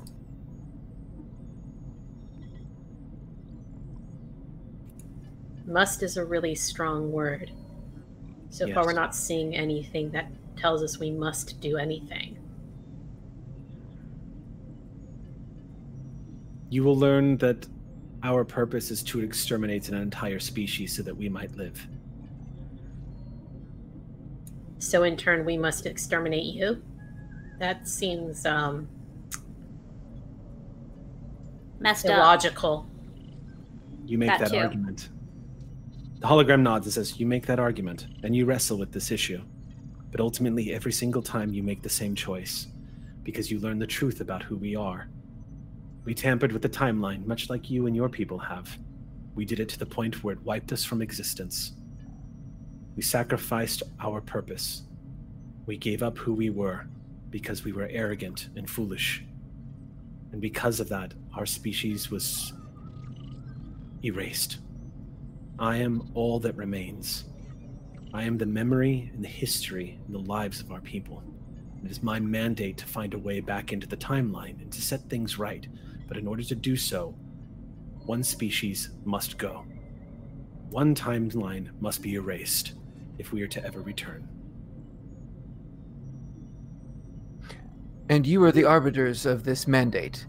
You have determined this equivalent exchange. I am the remnant of what our species left behind to ensure our survival. I am the memory and the thoughts of all of our kind. Perhaps your kind is not used to finding other solutions to your problems. We, like you, could travel through time. It is through the constant seeking to the solution to this problem that brought us to our annihilation. What, so you stopped problem solving? We became the problem. Live long enough. Which just look at him and- species? Which species would you have to wipe out? Which timeline would you have to wipe out? I have been accumulating candidates. Well, that's not terrifying at all. How long is your list? Currently, there are 4,393,267,407 species. So when you said soon earlier. Sounds like you have a lot to dig through. Um, what will ultimately determine the species that you choose? As I continue to delve into the timelines, I will be able to narrow it down statistically from what I have been able to compute. There will be eight possible candidates. From there, out of those eight, I shall have to find the one. There is only one way to do such a thing. I need more data, which means instead of one species, three must die. Is this why you're at the Iconian Gate? Yes. My intention was to deliver the Iconian technology into the hands of the Tholians,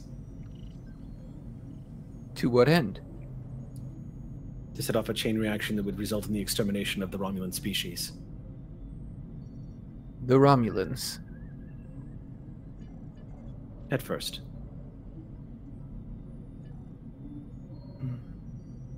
This is an admirable plan, and I do admire your need to persist. But your goals are just to further yourself. As you said, you are the last of your species. Do you propagate on your own? Will you be creating duplicates of yourself? Once my species is restored, we will live our lives as intended. Only this time, we will not permit ourselves to tamper with temporal energy. It is one thing to feel regret, it is another to make amends.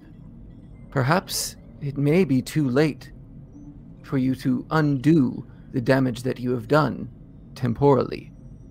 If that is the case, why is it that your species should survive over another when the goal of species is to create a better environment for those around them?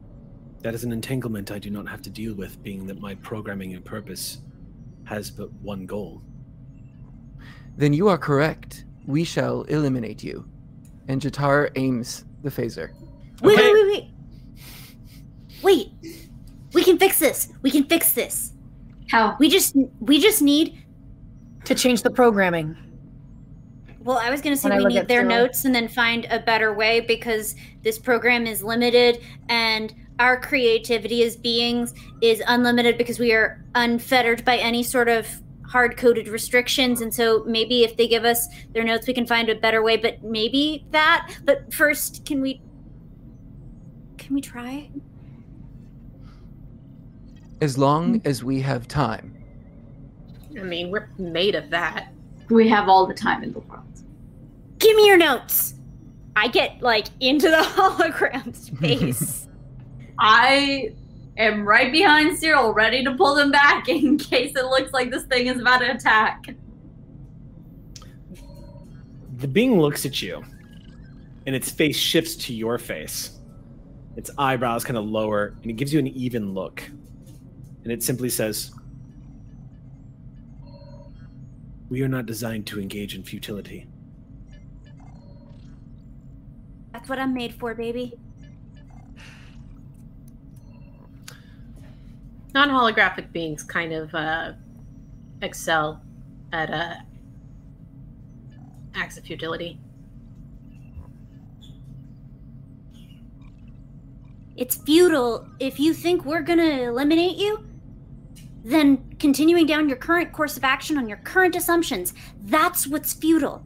You have to try something new. We're new. It waves its hand, and you see its version of the timelines go.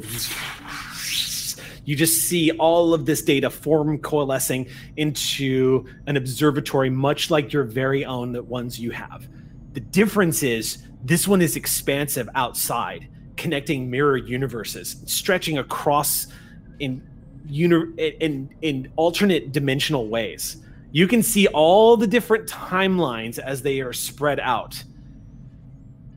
The first thing you notice is the multiple timelines that you see that are running parallel to one another. And in here, out of character, you would see the Kelvin timeline. You would see like the Canon timeline, the start, like all of the timelines basically like mapped out in front of you. And you see pinging on the center of this timeline a central port where it looks like three of them have- have become entangled. And it's at the moment when which you left on New Romulus. All right.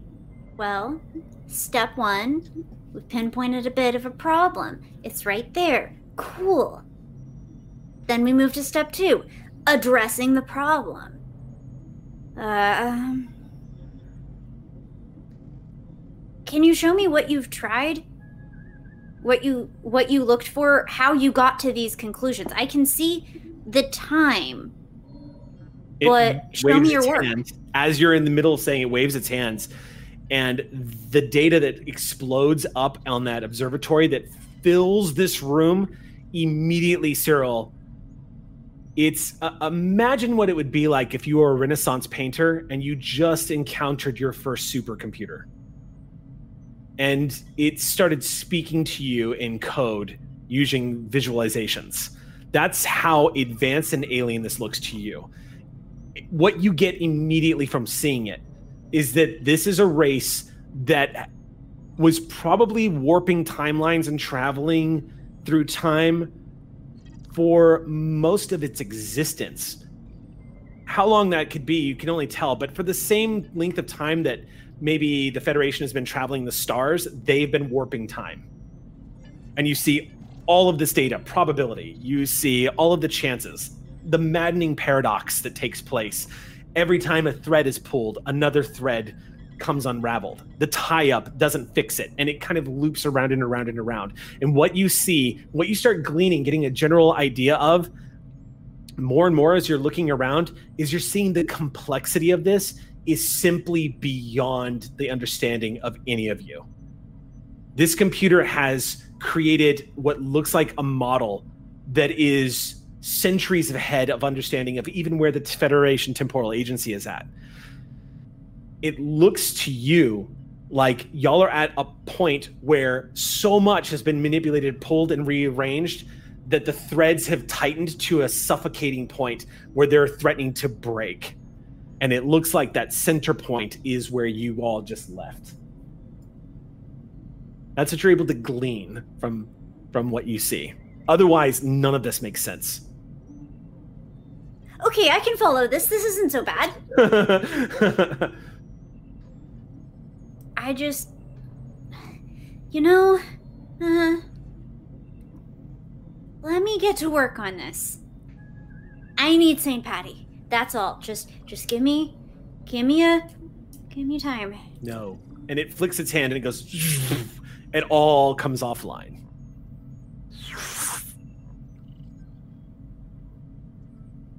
Coward. Why won't you let us help you? Because this ends the same way in every permutation. Then let it end in this one, the one in which we fail. Our destruction is imminent. No, this is a problem of induction. Just because everything up until now has failed doesn't mean the next one does. Things fail until they work. Cyril, I it may be time to listen to them. I, I I'm sorry, I'm, I'm kind of stuck on something that Cadix just said about changing the program. Doesn't that achieve the same thing? Doesn't that essentially destroy who they are as they are right now and turn them into something different? If we somehow change the programming in a way that they could find other solutions that don't involve wiping out other species, finding alternative solutions. The destruction may not be permanent. it's not about necessarily destroying who they can be it's simply rewriting who they were.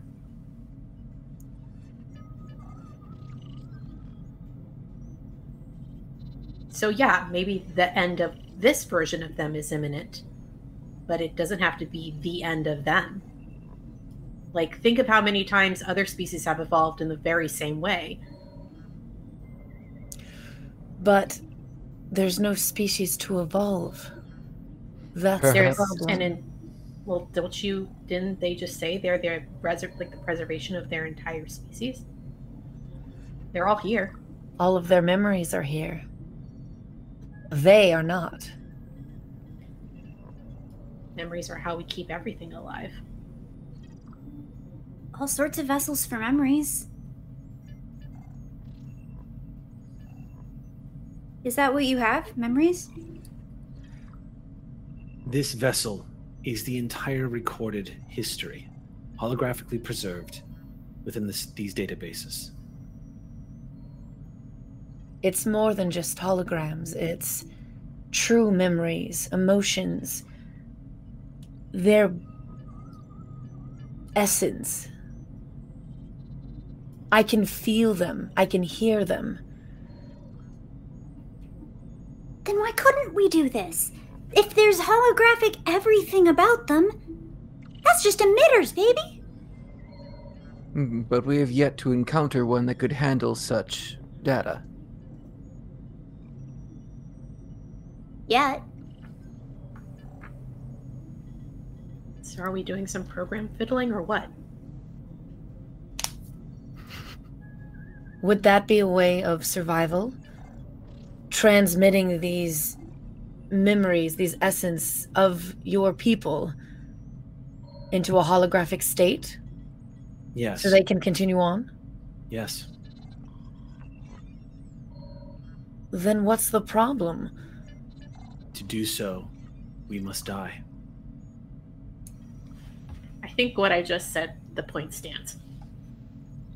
Yeah, butterflies have to turn into goo. Well, caterpillars, then they're goo, then they're butterflies. That's the point. You're gonna be butterflies, like holographic butterflies. This is a riddle. The memories will be, we will not. It's not death, it's evolution. And evolution starts with change. Yeah, stop being sour. We're gonna get to work. Change is death, and death is change. And it is inevitable. Um. All right. You all sit down, determined as hell to break whatever cycle this thing thinks it's in. We're going to take a break. We'll be back in 10 minutes, y'all. Don't go anywhere. Welcome back. Let's go ahead and jump right back into our game tonight. Uh, you guys have decided to set to work to see if you can do what this program is telling you is impossible. Probably the wrong thing to have said to this group. Probably the wrong thing to have said to these time kids. Um, you all have set to work using your scanners, your information, all the tech you have at your disposal to try to see if you can unravel the rest of this riddle and also solve this equation of of inevitability that this program apparently believes it is on. Um, also, one thing you've kind of started to wrap your head around is this thing seems to be speaking of itself as we, but it seems to be holding itself apart from the overall arcing memories of the place that it apparently is attempting to exterminate all life for from an entire species. It's a big equation to hack, and settling in to try to get into it, it, it is worth noting that whatever happens, however this turns out, however it ends up, y'all are going to have to jump back to the point where you left to disentangle that crossover of the timeline. This could be the, the event that helps you do that. Time will tell. But as it stands right now, we're in this strange floating metal room. Let's find out what y'all want to do. What is the plan? All right. Cyril, uh, Cyril is going to start off by taking um, like an abstracted out singular entity of this species uh, that um, I I really want to name for you. Can you help me out with that? Because I don't want to nickname someone without their permission. What should we call you? It stares at you without real comprehension of specifically what you were asking. And after a few moments of trying to process the question, it finally replies, We are many. I can work with that. Uh, so, with an abstracted proof of concept that many, Many. is uh, gonna give me, and I'm gonna start working on on the skeleton uh, program architecture that we will need. I don't think I have all the pieces of this, but basically, I need a a program that I can put into Hollow Emission Okay. uh, that's going to require a whole lot of like stuff. It's gonna. I'm I'm on software hardware integration duty. I'm doing some science and I'm doing some engineering, and I know I might come up short, but I need to start get figure out where that is. It sounds to me like you're doing an extended task. I think I might have set myself up for this very thing. indeed, indeed. Yes, All I might have done this to myself. Yep, yep, yep. We don't use it too Mm-hmm. often. Let me just come up with the with the track for you here. Mhm. Um, what are the rest of you doing? Uh, as this information is coming in from Cyril, Jatar is going to utilize uh, his Time Kids technology uh, and sort of analyze the output of data and what sort of container could hold something like this. And it's sort of doing like a searching scan over time and space to see like what are sort of the examples of things within this perimeter uh, that were being created by any species at any time. in the per, you, you you wanted to find out what kind of holographic technology that has been used to create something similar to this Well, it, we're getting these readings right from what they're analyzing, and I can Uh-huh. say, okay, what sort of technology could handle this power output or this computational load? Uh, you know what I mean? Something that could facilitate the at least storage of something like this. We have examples from all time and space. What can we template off of? Because you Even if never it's a want ship. to go. Yeah. Right. Oh, could it be a ship, Jatar? I don't know. I'm checking. you're basically trying to find it wh- like where can we Where can we can put we this find thing? an arc basically Yeah, yeah, yeah, yeah, yeah, yeah. okay um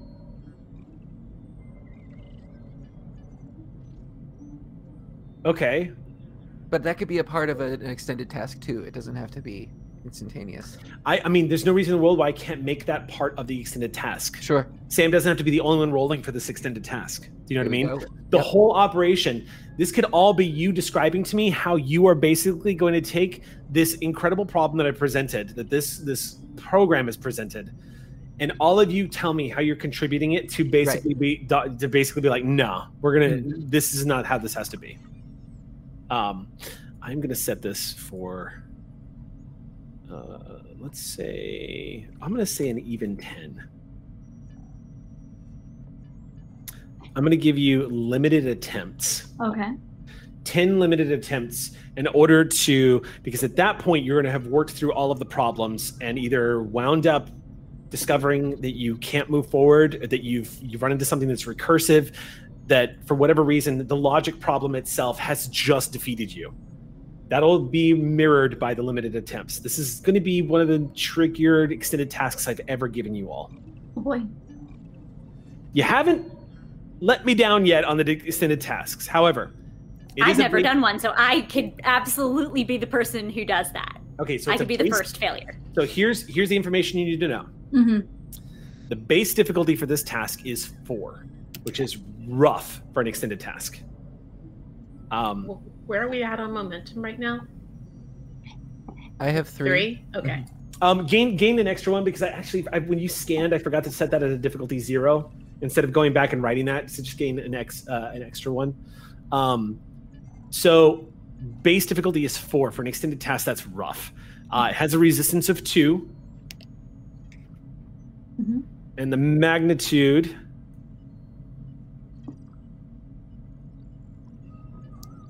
Oops, one sec.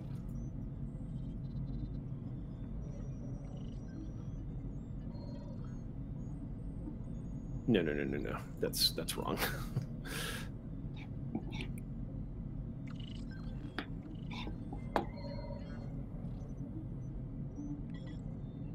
okay.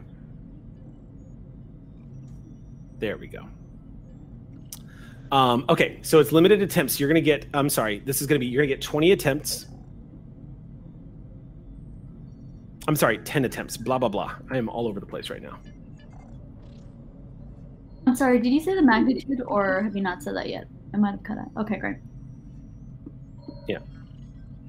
Base difficulty is four. The resistance is two. The magnitude is four. And you get 10 total attempts. So this is doable. It's just going to be kind of an uphill climb because of the base difficulty and the resistance. All right, cool. Um, Okay. So here's what we're gonna do. Yeah. I'm gonna I'm gonna allow what we're gonna do is we're gonna go around and whoever wants to contribute to this, let me know. And this is a good opportunity to try to roll the thing you are best at in order to contribute to whatever it is you are trying to do. Um, so if you would like to contribute to the extended task, you can do it. You'll just need to tell me how it is that you're contributing in this in this way to get it to get it done. Do you know what I'm saying? So like for example, if you were going to use security, okay, if that's your best thing, explain to me how just rationalize how you're using that in this extended task and I may or may not let you do the thing and use that to the benefit of the entire party.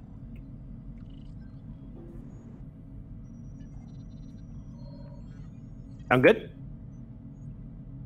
Sounds good. Okay. I can't see y'all right now because I've got all of my GM. Oh, yes, we're nodding. Oh, we are nodding. yes. I was like, uh, did I lose? Am I off Twitch right now? Am I talking to myself?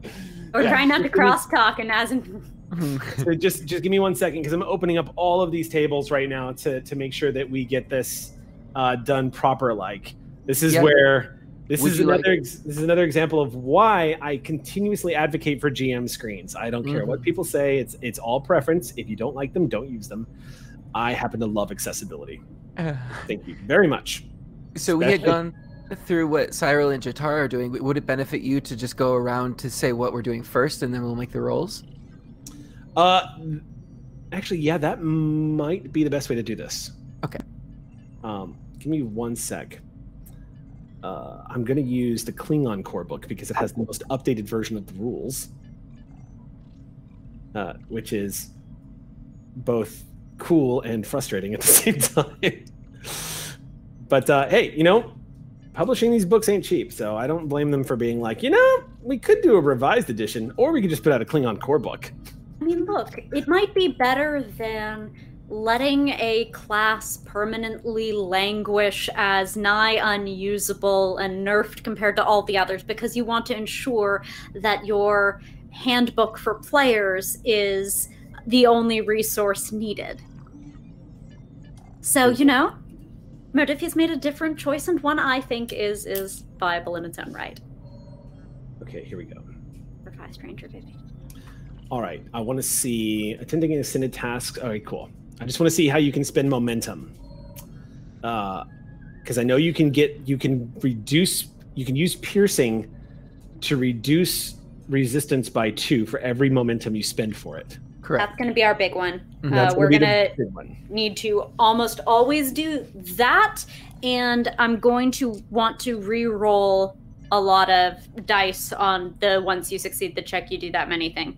Mm-hmm. Uh, those are going to be the two that I think we want to reserve our momentum for overall. okay. Also, just as a note, a lot of us have untapped potential, which is we're able to re-roll uh, if we've spent momentum, I believe. Oh, cool. Okay. So let's go ahead and set to work, and uh, let's start with you, Sam. Let's see what Cyril does. Cyril's attempting to basically use their computer expertise to do what exactly here? Uh, this is data structures. Okay. Um, this phase of it is very like it's very computer science. Honestly, I'm trying to determine the data structures that would be compatible with what we have and expand on what I know of computer science uh, to try to build one that could even be an effective vessel for this alien data. So, what attribute and disciplines are you uh, asking to roll here for this? Which ones Um, are you trying to roll? I would say that for this role, maybe maybe not subsequent. This one is a is a reason science because it's fundamentally I'm doing computer science, Uh, um, yeah, not even software engineering. Like Mhm, this this would- is the computer science phase. Yep, I would agree with that. Yep. absolutely.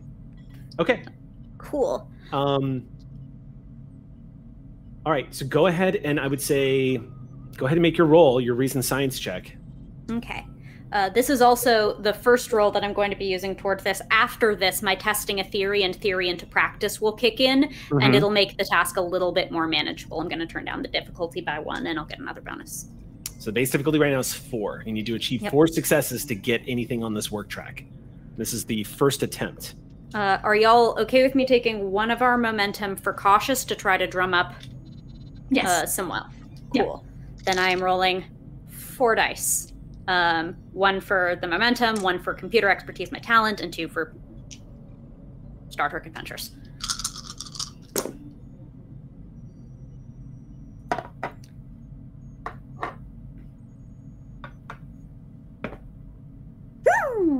Five. No wait. Uh, two, four, six. Six. It's like five, but more so. All right, so you're gonna you're gonna get two successes. You're going to succeed. And then we would like to spend for piercing. hmm Okay. So then That brings us from six momentum back down to five.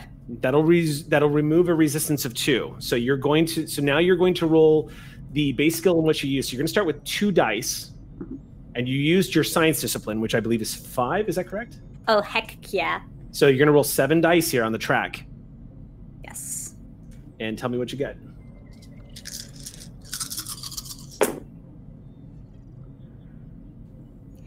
Um, let's see. Two, four, six, seven. Uh, if I can spend one more momentum, then I can re-roll three of my dice. Definitely. Go. Cool, cool, cool. Thank you. Worth. That got us another two. Um, so eight, nine total. Nine total. Okay. Yep. So that's more than five. It's going to give you one breakthrough. So you're going to achieve a single breakthrough on that, and you're going to do nine work on the track.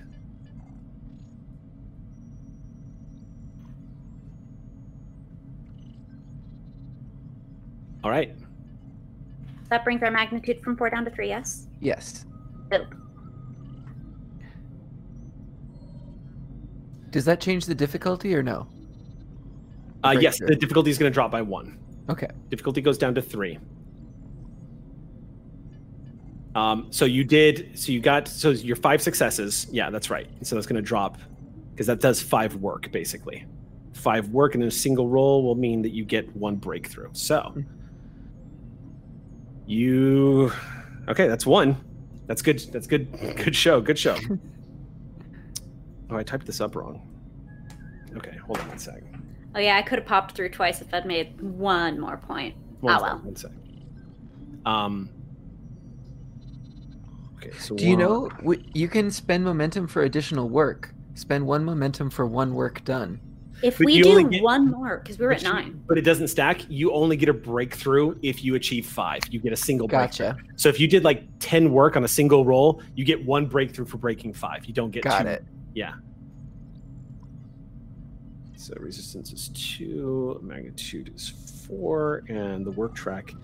Uh, okay, that's what it was. The work track is 20. You get 10 attempts. Okay.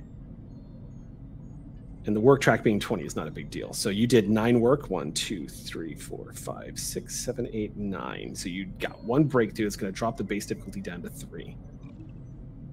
And the magnitude is also going to drop down because that's magnitude is basically the hit points of the task. You need three more breakthroughs. Um, all right. This takes a good couple of hours of work. Really sitting down and crunching what you're doing. And Cyril, what you're discovering is is the magnitude of what you're working on. This is easily the most complicated task you've ever sat down to work on. And in a few moments, a couple of times, I would say, uh, uh, on more than a few occasions, Thran, you're kind of just trying to like being the social of the group. I imagine Thran is the one that's trying to like keep spirits up a little bit because on more than a few occasions, you see Cyril just kind of like having moments where they don't know if their brain can hack what they're doing, the enormity of what they're doing, not to mention the pressure. An entire civilization is in this room, and its existence depends on whether or not y'all can succeed. Otherwise, supposedly fate has slated you to murder this thing. Uh, th- the pressure is incredible. And on a few occasions, I would say your contribution to the roles here, I would say yours is going to be trying to keep Cyril's head in the game and keep them on track. The pressure could not be more intense. Um, and, and and actually, I think that what she's specifically going to try and do is like get rid of that pressure by engaging and asking questions about St. Patty, um, and uh, just just making this like a okay, this is just another thing we have to do. This is just like staying up and like studying for like every other final that we've done, and you know, like after this, like we're gonna go home and it's gonna be fine. Like we just need to get through this, and so I think that it's just about it's it's actually about trying to like make the stakes not seem as dire as they they are. It's it's just about minimizing it so okay. and uh, they can they can focus. Okay. All right. Yeah. Fred, I'm a hacker. I'm not an academic. This is this is data structures and algorithms and things that are not my expertise. I'm I'm I'm supposed to just get into systems and people code Yes, those real yes, poorly. Just it's it's just one step at a time. It's just like a mini puzzle from one thing to the next. Thinking tasks, not moments. Task. I look up at Minnie. Big. Minnie is standing there like a statue, just watching you, and you could swear it feels like they're judging you, but there's no expression on their face. They're just standing. You know You're what? She's gonna stand up in front of Minnie, so you're looking at her instead of you're just gonna get in front of Cyril's vision. Hey, don't look at the stone-faced computer image oh, that Let's thinks not you're look gonna at that thing. Turn, could I say say maybe maybe the dumbest idea? Yeah, what's the dumbest idea? I love dumb ideas. Can we have the spaghetti western party here right now? Oh my god! Yes! It's a holiday. It, Absolutely. Oh my gosh. I mean, have you ever seen a spaghetti western? Because like I did my research. There's just like a lot of slow moments where they do nothing. So honestly, this is the perfect place for that. Um, I will see what I can do. I jump up and I hug you. Okay.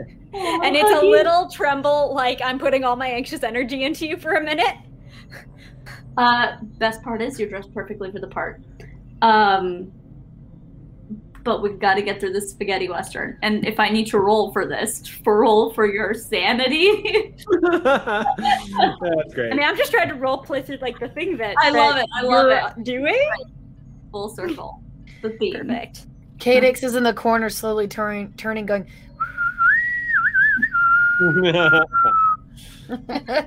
um, I want to put this out there. Yeah. Right now, too. Yeah. Also, because the next person to roll is actually, it's actually going to be Jat- Jatar, Perfect. Okay. and Jatar. It's not manifesting in the same way, obviously, Mm. being a Vulcan and whatnot. Mm. Your brain, oh man, you live for this. Yes. What a fascinating and stimulating problem this has been. Hmm No Um, solutions, not on my watch. Um, there is a version of this, a variable that has not been discussed yet, Hmm. that involves the death of everyone in this party, that has been kind of floating in the back of your mind. Should you fail? Should things go poorly? Should timelines collapse? Should threads as you're kind of considering this, your eyes glance up just in time to see uh, that Donan is watching you right now as you are doing your your your engineering feats as you're working on this. Um, an entire civilization is waiting for you. Is is currently in a dreamlike state in the database of this thing, and according to Cadix, they're all very much alive, or at least their memories are very much alive. Hmm, I felt it. Um, how would you like to contribute here? Uh, if possible, I would still like to go down the path of searching for. Okay, the vessel. so I think you're gonna make. So what what dice pool would you like to roll?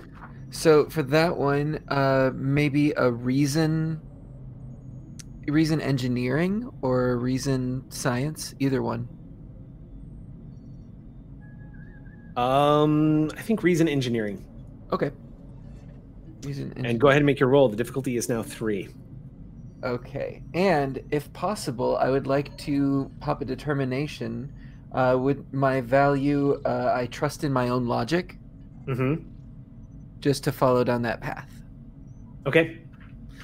Um, I'm going to spend two threat because I never get to do this for extended tasks, and I'm going to increase the resistance by two Okay. for this roll. Um, also, I'm to going four. to give you another threat, Okay. and I'm going to use, uh, if possible, I'm going to use bold security, uh, because I'm going to include uh, technology that maybe not be so safe for us to use. I tell but you if- what, hmm I'll negotiate this with you. I'll let you do that, but you are going to need Donan for that. Oh yes, since that is security is what Donan does. So what I'll do is I'll let you uh, I'll let Donan assist you on this roll. please. It's the two please of help. you the two of you try to work this out. Yeah. That's what you get off of Jatar after they they've done this. Yeah, they look over to Don and they're just like, "Please help me." How often does that happen? I, I'm just curious between the two of you. How often does Jatan look out to you, the Vulcan, and say, "Please help me"? Maybe a first.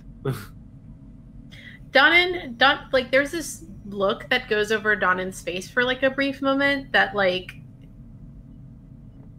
you're not quite sure what it is, but like uh I think around you, especially like they don't necessarily try to mimic uh you, like they're they're fairly chill just on their own merit. Hmm. Um but like I think you see a little bit of that I'm tough, I'm cool kind of veneer crack for just a Hmm. second and then they kind of just sort of tuck themselves up next to you and go, "What do you need?" Security clearance, and we'll just go through it. Okay. Fascinating. that Make is your my line. roll. Make your rolls, and this is going to be considered an assist. The difficulty is three. What's Okay. my what's my roll? Um, he's asked you for a security check. So, if you want, what attribute would you prefer using, and how would you rationalize using it here for this task? Uh, I think in this case it'd probably be like a control security check. Um, I think I think what I'm attempting to do here is I was thinking about this earlier about the fact that like one of the things that we haven't really done is we haven't really like talked about so we have the two timelines that we knew were going to intersect but then Uh-huh. this third one kind of popped up and i don't think we pinpoint what pinpointed Mm. what that is Mhm. so i think my concentration of focus is going to be on that third timeline what is it why why didn't we notice it before what is it doing now like how is it involved in all of this Okay. Third All time's right. the charm. Yeah. so yeah so my i want to unpuzzle what that third timeline interference is So just to throw this out there, currently the resistance on this is a bestial four. Like this thing is nasty. So if you're going to try to get through it, you're going to have to drop some momentum to pierce that. Um, Yes. Otherwise, it's going to immediately cancel four successes off of your uh, your dice. Yeah. Excited when you get this. no Right i want to go i want to Yes. Yeah. I would also like. Oh wait, I can't do that. I'm just assisting. Sorry. Um, but yeah, cool. Okay. So with the determinations two, I've also rolled two successes. Nice. So Okay. that's four from Jatar. Nice. So slap up to. Oh, what'd you get? Can I use? I'm trying to figure out if there's a, a, a focus I have that will work for this, and I don't think any of uh infiltration or espionage. Did either No. one of those work? Oh. Okay. Uh, then unfortunately, I mean, it is just one success for me, but it was so close to being a crit. If I only had a focus that applied. Only. So with that one extra momentum, then we'll spend that on piercing, and then spend a second one because it stacks, doesn't it? It does. It's for every. Oh, how many? How many? Yes, it's repeatable, one per two. Is it one per two? I It think is. so. It is one momentum repeatable. So ignore Yep. two resistance. You can spend two momentum to Right. ignore all four. All four resistance. Which brings us down to three momentum, and Mm-hmm. that's that. Okay. Yes. And So we'll go ahead and- one on rerolls. So then you're going to make your engineering roll and add two challenge dice to that. So you're going to be. I'm guessing yours is a total of seven as well. Correct. No, I only have an engineering of three. Okay. So you're going to roll a total of five dice. Mm-hmm. Okay. Mm-mm-mm-mm. Ooh, what do uh? So, do you want me to count effects as successes as well, or is it just effects? Uh, they count as successes. Okay. Yeah. So there's five total. Three Ooh. are effects. Okay. So you are going to gain. That's A going to be a breakthrough. breakthrough. Yeah. So five work, one, two, three, four, five. So here's the thing: even though doing five work counts as that's right, it counts as that's right. So it's just one breakthrough. so Yep, that, 'cause that's we- going to drop the difficulty down to two. Yes. Same with the magnitude. Mm-hmm. And we Right. we went through the resistance, so all of it goes through. And yep. Okay. Um. All right. So I have that we're 14 on the work track. Right? No. Yeah, Um, nine and Work five. track. I have one, two, three, four, five, six, seven, eight, nine, 10, 11, 12, 13, 14. That's Cool. correct. I was counting down, so I was like, no, we're not Oh, at 14. yeah. We're way farther along. We're only at, Six. yes, but Yeah. six and five. Yep. Those reverse maths get you every time. Right. Uh. All right. Great. Thank you, Donna. Of Okay. course. So that's two attempts out of 10. You guys are doing great. Uh, next action up. Uh, it's, it's a shame Gina's not here. They can't really roll for this. But Cadix, was there anything you wanted to do? You're also security and infiltration. Uh, I am. Um, but I mean, it would pretty much be what uh, they were planning to uh, ready to do. That's okay. Yeah, Uh, yeah. you You, can do an assist on the next thing. But like, so here's here's what I'll give you. Like trying to Um, figure out security wise, like what is safe to. You know. You're also. It's also fair to say that right now, Cadix being being the literally the linchpin that actually enabled them to even do this and make the Mhm. attempt. After dipping your psyche into the maelstrom of voices of an entire civilization over the past hundred thousand years that it existed, uh, you're No leaning up against the wall. Just Yeah. I'm nursing a migraine right now. yeah. Y'all are really doing great. Continue your work. Good Um, job, everyone. We're gonna say it for every attempt, two hours have passed. It's been four hours of working, of you guys checking notes and comparing and whatnot. Every now and then, Minnie will say something really frustrating, like "Time grows shorter. The inevitable is coming." Your efforts are in vain. Things like this that are constantly cycling over and over. Um, it's like a fat video game loading screen, Cyril. You Right? see one of these. yes, it's like somebody just constantly hitting voice emotes over and over. Um, but I the will say, worst fortune cookies you could possibly get. Jatar, the culmination of your two hours of work yields some pretty interesting findings. Uh, throughout the courses of history, you do see a couple of uh, points throughout the timelines where there are some recorded events Hmm. that seem like they could be a cascading event, meaning that if you were to enact or involve this thing or this person or whatever, it could lead to a cascading event taking place in its timeline. And then you have to determine how disruptive that's going to be and if it's going to become a temporal anomaly or not. Right. Um, one, you do see a very interesting point of timeline where it looks like uh, the Dyson sphere that was discovered by the Federation Mm. um, highly unstable and dangerous. However, has more than enough computation space to store an entire civilization's uh, memories. However, the star of which that Dyson sphere surrounds is highly unstable. The star is in no danger of exploding anytime soon, but the stability of the star itself has reached a point in its time period where it's actually made it very dangerous to live within it. That may or may not affect the computer algorithms of an entire civilization, essentially, essentially being uploaded Mm. via like River Song in the library style. Mhm, mhm. Um, That's what we're looking to do. yeah. So that's the first thing. The next thing that pops up on your list is slotted. It's already flagged as a temporal anomaly. Mm. And it looks like it is paradoxical. Mm. And what strikes you about this is you see your name listed on the file. Oh.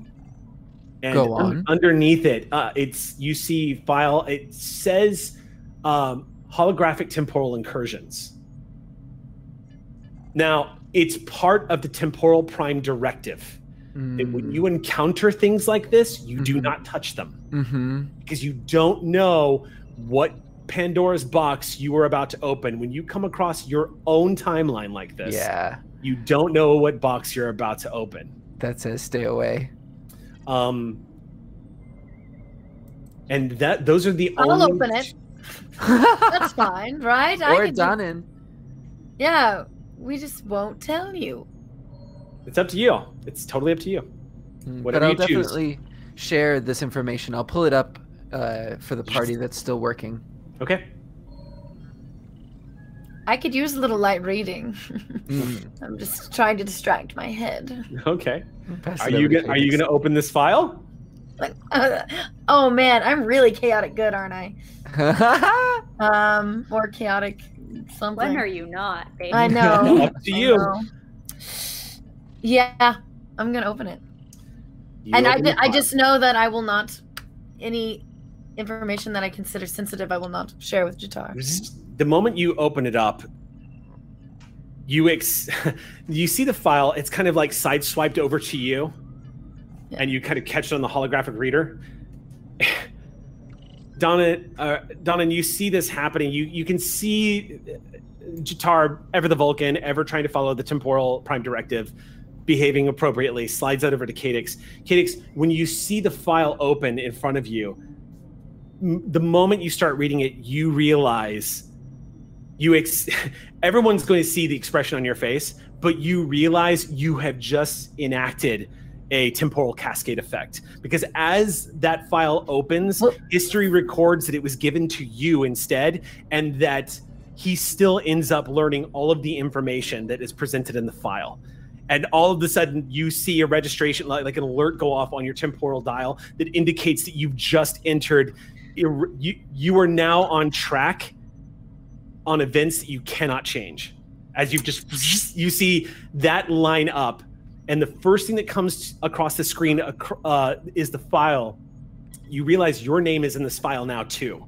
It is Oh, also crap. a part of it. You just oh. Let's pass it oh. around like a peace pipe. Who wants a piece Um, of this? There's one name you don't recognize on there though. Oh. Andrea Redgrave.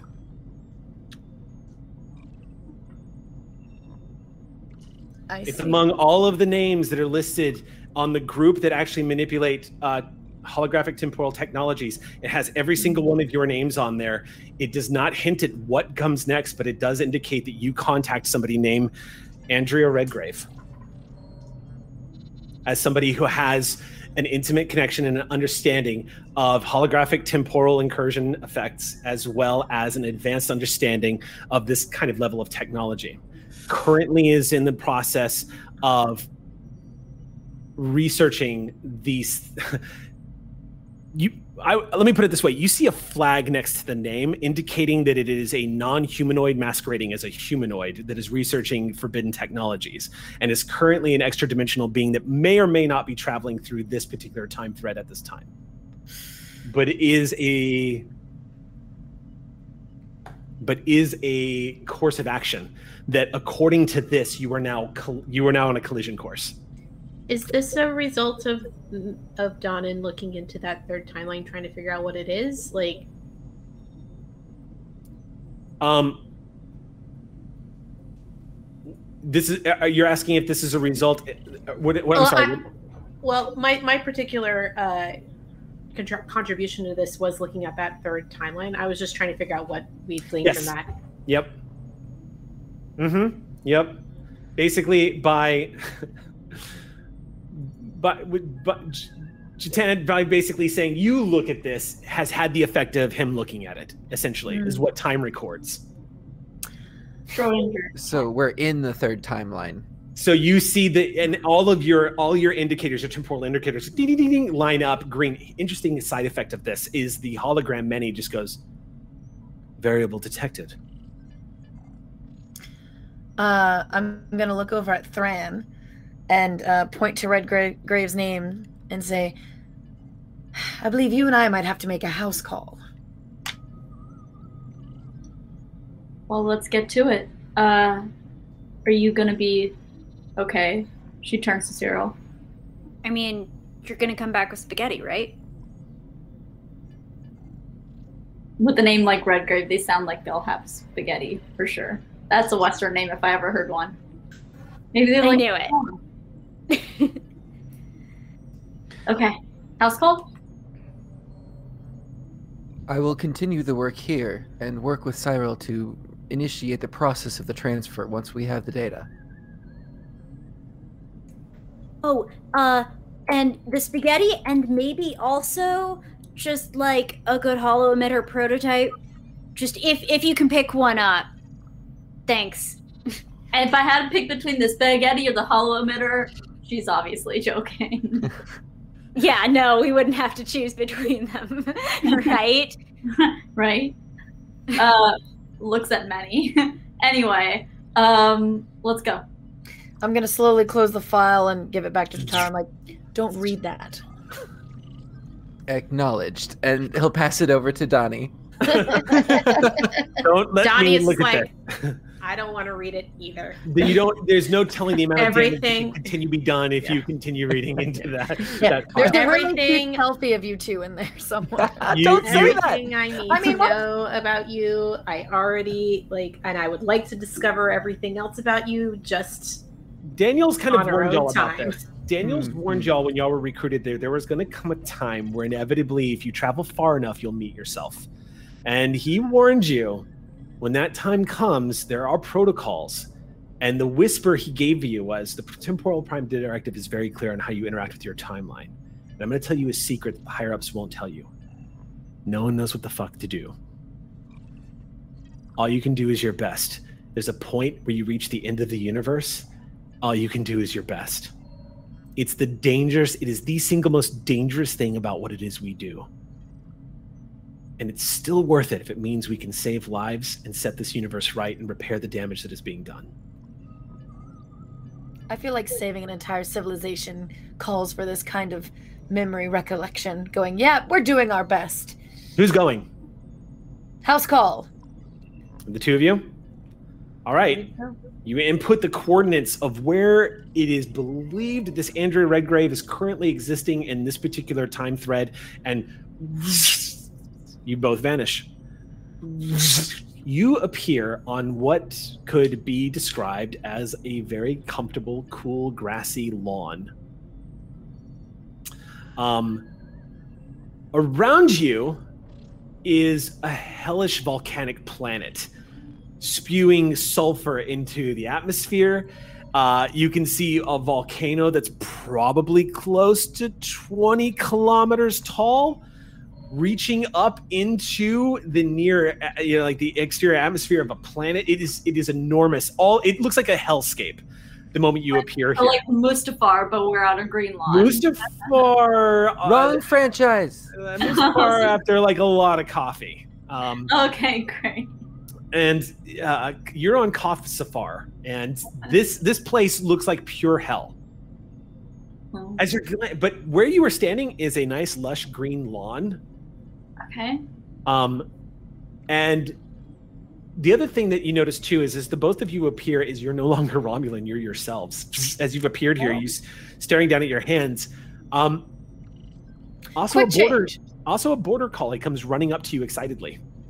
Um, ears flopping all around as she comes dashing up to you in the grass, yipping and yipping excitedly. Is this border collie wearing a collar? Yes, What's the collar say? Is their Missy. name Missy? Mhm. Uh, so yeah, I think that um, I think that uh, Thran is the dog person. Thran's gonna get on, uh, crouch down, and basically be like, "Hey, Missy." Wow. Um, um, and is gonna try and like trace, like either like see if there's like any contact info on the collar, but if not, just like see where Missy came from. Yeah, there's a point of origin. It's about 30 feet away where you see what looks like trees, green pines, where a hammock is located. Uh, it looks like a dinner tray has been set out where there is what looks like a holographic screen on display, and an elderly woman in very comfortable, thin cotton, sort of like flowing white pants and a blouse on, uh, gold jewelry around her neck, and a cigarette and two fingers as she sees as she sees this uh it is i cannot say it is so surreal to see what looks like a relaxing day in a beautiful backyard at some like resort community except for this is a square footage space of 100 by 100 feet of paradise surrounded by hell. The woman smiles at you gently as she rises from the hammock that she was laying in and says, She likes you. I like her. Are you Redgrave? You from the continuum? Oh, Uh, yes, we are. No, I'm just kidding. no. Uh, we all know that apparently I'm not good at. Yes, we continuum folk. Um, no. No, not quite that exciting. All right. Glad to hear. However, it should be impossible for you to know who I am and where I am right now, so who are you? And what are you doing here?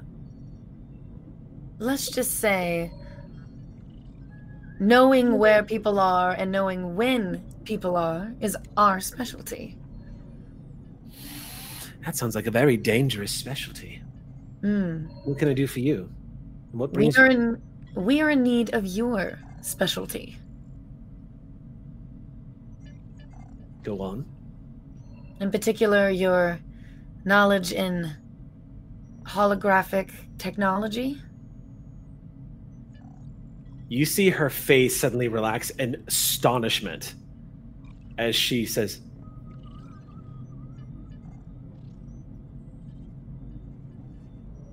The temporal anomaly. This is the event. It's Oh, good. right- You know this stuff. are you? Oh, good. We can just skip the skip the small talk. Yes. It's happening right now. What do you think is supposed to happen, or what is supposed to happen? That I don't know. I'm cognizant of what is to take place, but not how. Very difficult to explain. not omnipotent, you see, just quite. I'm omnipotent adjacent. She smiles and takes a drag off of her cigarette. Well, we're just trying to. I already know what you're trying to do, and you are the missing piece. I've been jumping realities. I have been looking for a way, the missing link, the missing piece of technology out there that would permit me to fulfill my dream of creating a new life. I have run into dead end after dead end. I have angered quite a few powerful beings out there doing what I do. Ah, if you're. If you suspected we were the continuum, then yes, I have no doubt. It's only a matter of time till they find me. But. Not a matter of time regarding the completion of my life's work. That's now out of their hands if you're here. What is exactly it that you need from me? You mentioned holographic technologies. What is the nature of your conundrum? There is a civilization needing to be freed. They are contained in some kind of energy stasis. Their memories, their feelings, their essence is still alive, per se. There's a computer matrix that has stored the life of an entire civilization within it. Yes, actually. Civilizations? What'd you say? She said she asked if there is a computer matrix that has stored an entire civilization's worth of memories and feelings and thoughts and whatnot inside of it, and it was confirmed. Yeah. Cadix said yes. Um, she says the only other people that had that technology were the preservers. And even for someone like me, it's been very difficult to track down. Never mind. You don't need to know that. I'm making mental notes, going, "Yes, we do. I'll Hmm. I'll be looking into that later. More more chaotic then the fun later." She says every now and then the technology slips out, but it doesn't in manifest as anything more than a psychic simulation. A uh, sort of like a hall of a house of mirrors, as it is often referred to back on Earth in the 20th century. Uh, but this is different, and it might be the answer I'm looking for.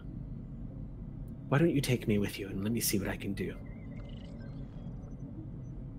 I look over to Thran as if to like see, like with my eyes, ask, "Can we trust her?" I don't think we have much of a choice. You should absolutely come with us. I think that we saw her name on a list, and if our name was on that same list, then we're in the same situation. We're all on a list together, so All right. go team. All right. She bends down and starts petting the dog, and she says, "You be a good girl, and I'll be right back." It'll be like she wasn't even gone. The border collie immediately sits down happily and waits. She'd like to come with us. Actually, yeah. Can we just She's a keep the dog? manifestation of my will. Oh. She'll wait I here. just- I have a friend that is toiling away at a problem, and I think that the dog would have helped. But Well, then I'll bring her with me. Shall we go? I think they'd like that. Yeah, let's go. So the return of this these two could not be any more unexpected because as they reappear, they're with the woman who's barefoot and dressed for a fine summer day at the beach. And there is a border collie that looks very excited and immediately rushes up to you, Cyril, and starts uh, really just really demanding those scritches. Just like it's it's really important. It's really important that you pet them. Oh gosh, you're one of those Earth things, aren't you? It's super. I remember important. meeting you, one of you at the academy. Oh gosh, what are what are they called? Uh, A hi, what are you collie? called? And I look up at Redgrave, like, who be you? Hi. And where's Mr. Spaghetti? She smiles at you and just says, "It's a border collie. You can call her Missy." Hi, Missy. And with that, Redgrave stops paying attention to everybody and immediately strides up to what is the construct in front of you, who stares at her. This is Many. This is ancient. Where exactly are you all from? Perhaps the details should be kept close to our chests, as they say. And it's not a matter of where we're from, but when. Also, we don't know because of that reason. Well, you're near a quantum entanglement in the timeline, but I think I can see to that. You do realize that by enlisting my aid, you've set forth a temporal cascade? Yeah, we got the impression. Well, I suppose. What can one do? I'm a reader. Only our best. I might have some suggestions of how we can work our way out of it. But for now, let me see what you've done so far. And she moves over and starts looking at your work, Cyril, and says, This is very good. This is very good. You know, on a reality TV show, when the judge starts sampling like your dish or something, and you're just like a freaking bundle of nerves about it. Uh, so uh, Cyril's just like sitting there, not quite over the shouldering, or like you know, if someone's reading your writing, same Right, vibe. right, right. Uh, whole thing. They're just kind of like, wait, it's good. It's good. All It's right. Like Gordon Ramsay describing the perfect souffle. Yeah. All I have prepared for you. Go ahead and make the next attempts then. Um, and yeah, you All right. can you can make your rolls, uh, and then on this one, I would say, Xander, if you want to assist, I would Sure. say Dan can. Uh-huh. Or Jatal, rather. Wait, do, what is what is the last letter of your name? Jitar. That's what I had. I wasn't Mhm. reading it properly. Okay, so Jatar, you can make the roll as well. Mhm. Um, and this would be an assist check, so it's going to be a single roll here. You guys are getting really close to finishing this off. Um, so this will be for another two hours worth of work. Okay. Um, go ahead and make your roll, and it's same rolls as last time. Same same discipline, same everything. Um, and she is basically enabling you all to do this as she is working you through the problems. All right. Um, I knocked down the difficulty by one um, for my talent theory into practice. Okay. Uh, because I um, I've attempted a task using science engineering as long as I've succeeded a previous task com- covering the same uh, scientific or technological field earlier in the same adventure. It's exactly what this is. okay. A quick question: Would a Yeah. focus of hacking come into play with this? Uh, I mean, you're not really trying to break into a security system or anything. You're not really trying to. Well, piloting's not going to help. Piloting's not going to help. No, I wouldn't say. I would say not. No, not so much. okay, just I mean, it's a pilot project. there it is. Uh, tell me what you got. Uh, I got four on a difficulty that was knocked down to uh, two, and then one from my Assist. talent. So And it then was a total of five top. on a difficulty one check. Okay. So, So we'll then you're gonna- you're gonna we'll be topped four- out. All right. So I'm guessing you're going to spend that to re- to ignore resistance as well. Mhm. Uh, yeah, I think the Resistance zero. yes. Are you going to say futile? Were you going to say futile? Sam, were you going to say futile? were you going to say futile? No, Sam. Sam. I was were ar- no, futile? I was going to say I think the Borg have something to say about that, Ah. uh, but I wouldn't. I, I couldn't bring myself to acknowledge that they had anything positive to offer, Okay, so okay. I shut up. Okay. Okay. Okay. It's important to check. All right. Uh, so uh, go ahead and roll your challenge dice. Tell me what you get. all right, all right, all right. One, two, three, four, one, two, three. Where'd that other d6 go? Okay, find this one. Oh, I need to re-roll. Oh, that was bad. It wasn't even good. I have like four dice that come up nothing. Ooh, Um, yeah. Yeah, spend. Yeah. I Uh, think so we're that- I think we're down to two momentum. No, we no, topped we just. Oh no, we yeah. did. That's right. That's right. Yeah. Uh, so we're five, uh, now going down to four because we spent Mhm. one for the resistance for the piercing. Right. Yeah, that's better. Uh, that got us another three. So that is uh, one, two, three, four, five, six. Okay, that's another breakthrough. All right. Yeah. We'll Drop that down to magnitude one, Yeah. Pop, pop. five, six. Hop, hop. All right. I, every time, I just think it every time. Um, really, at, at this point, with as many attempts as you have left, even with the threat that I have left, it is statistically impossible for you guys not to succeed at this task unless you were to consistently roll 20s on everything you attempted moving out. It could Done it three times so far. Yeah. So why don't we do this? I'm going to go ahead and call this hours and hours of work with Redgrave.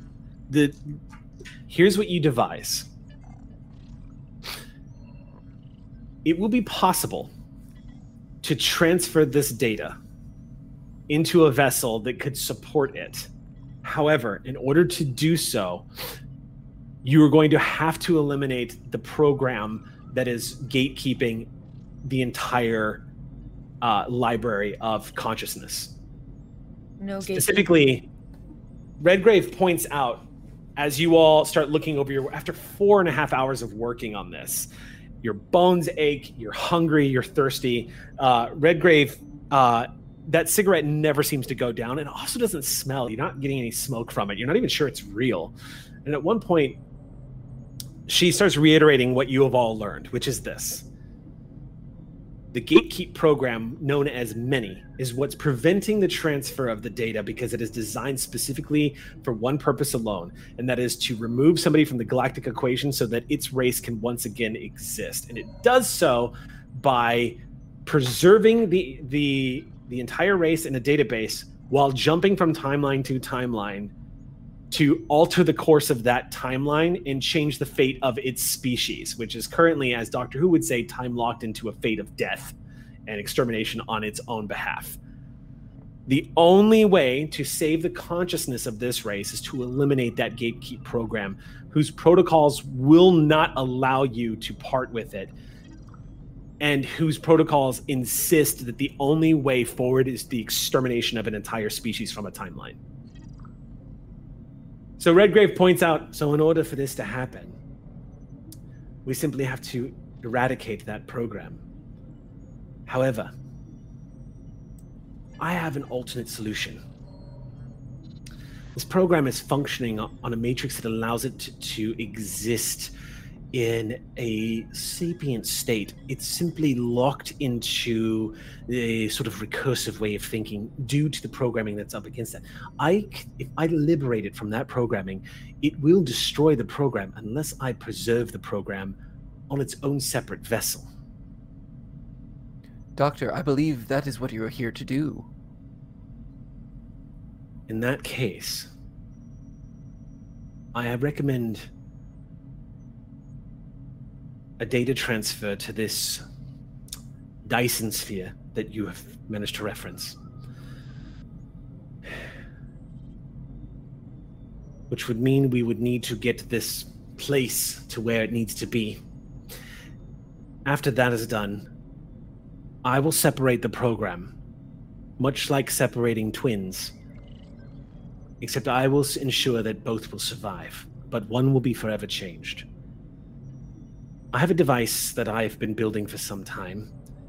The technologies used in this place come from all over the galaxy from different periods of time. It looks like it has been using uh, energy sources from all sorts of species throughout the timelines. Utilizing this technology, I could finally build what I need.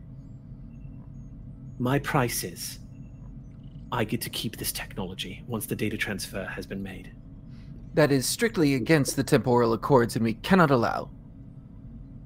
And then Jatar stops himself and says, Cannot allow this not to happen. You are the variable. Your terms are acknowledged and agreed to. Well, then it would seem you're right. And she turns and looks at Many and says, Your death is at hand. What comes next, though, will be beautiful.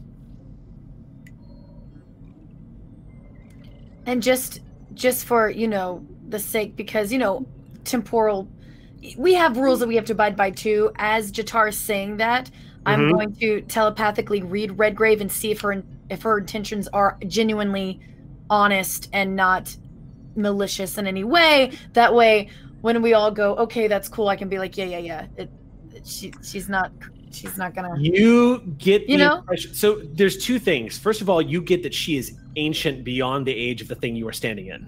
Okay. Um, the second thing you get is that you you get three things. You get that she is ancient beyond the thing you're standing in.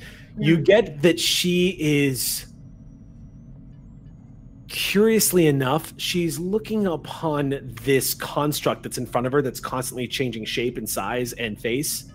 She's looking at it like a mother who's just been introduced to the baby that it's that she's about to adopt Okay. looking through the glass at the baby that was born Mm. and saying hello for the first time. That's the look in Redgrave's face right now. She's looking at this construct. And the second thing you get is she is fully aware that you're in her mind. Oh. And it's there's no hostility, Okay. there's no resistance at all. And the fact that she doesn't even acknowledge you makes it feel like you just walked into a room and thought, "Oh, sorry, but no, come on in." Okay. This sort of feeling that's okay. I'm okay, Okay. here. Yeah.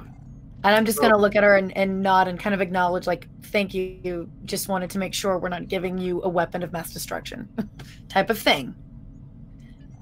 I had my There a- There is a chirping alert on all of your on all of your tricorders, indicating that you have moved from the location that you were at. I didn't do it, and I looked at Jatar, our pilot, immediately. Hmm. How was this done? I expedited the process. Hmm. Perhaps you sensed the need for us to be in a separate space, and the proximity of the other temporal incursions. We may be able to utilize the Iconian Gate and wrap up any sort of temporal incursions we may have caused by our interference there. That is beyond my purview. Thank you for moving. You're welcome. Since we are now just on the periphery of the Dyson sphere, I shall begin the data transfer. All right. I I don't think we should be here for whatever happens next. She looks at all of you and says, I think that's probably true. I, should and Dan, hmm. return. Donan sees Cyril's face and is just like, I know. I get it. But there are some things we shouldn't know. See, that's why. That's really why I could never be a time agent. How could you. If I can, if someone else knows, I want to find out too. Then I think you have a decision to make. Because I'm going.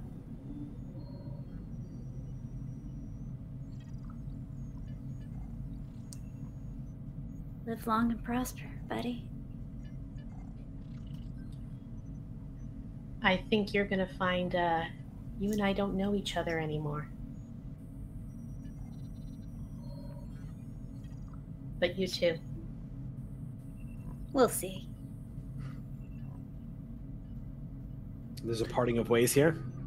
Jatar turns to Cyril and just says, Peace and long life. And then turns to Donnie and then says, Where you go, I will follow. And takes your hand. Hmm. Yeah, this seems like the right time. Someone's gonna give him a kiss. Yay! Okay. Inver approaches you, Cyril. And she looks at you and just cocks her head and says, You were going to have the bird next. I suppose I could see to it that it still makes its way to you. I will notice your absence. You'll know when to find me. And if you don't break the rules and visit, I Mhm. don't even know who you are. She gives you the customary farewell. I high five her with it. Okay. That seems to confuse her for a second, then she high fives you right back. Um, Uh, I go up to Cyril, give them a big hug, and then whisper, I'll definitely come and visit. You just won't recognize me. And give him a wink. You really think the time agents are gonna find me? We are the time agents. We will find you. Uh, so with uh, Bran, she like she's like lingering in the back because I think that she's trying to figure out what she wants to do herself.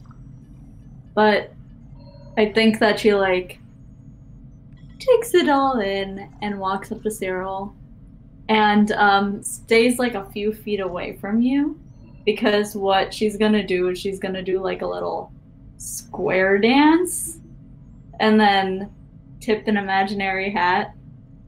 So long, partner.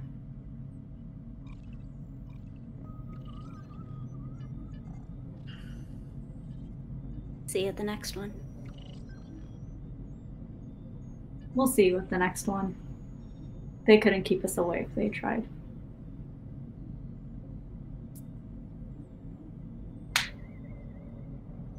And she's going. She's going with Enver. one by one, you all blink back to that day in New Romulus that you left.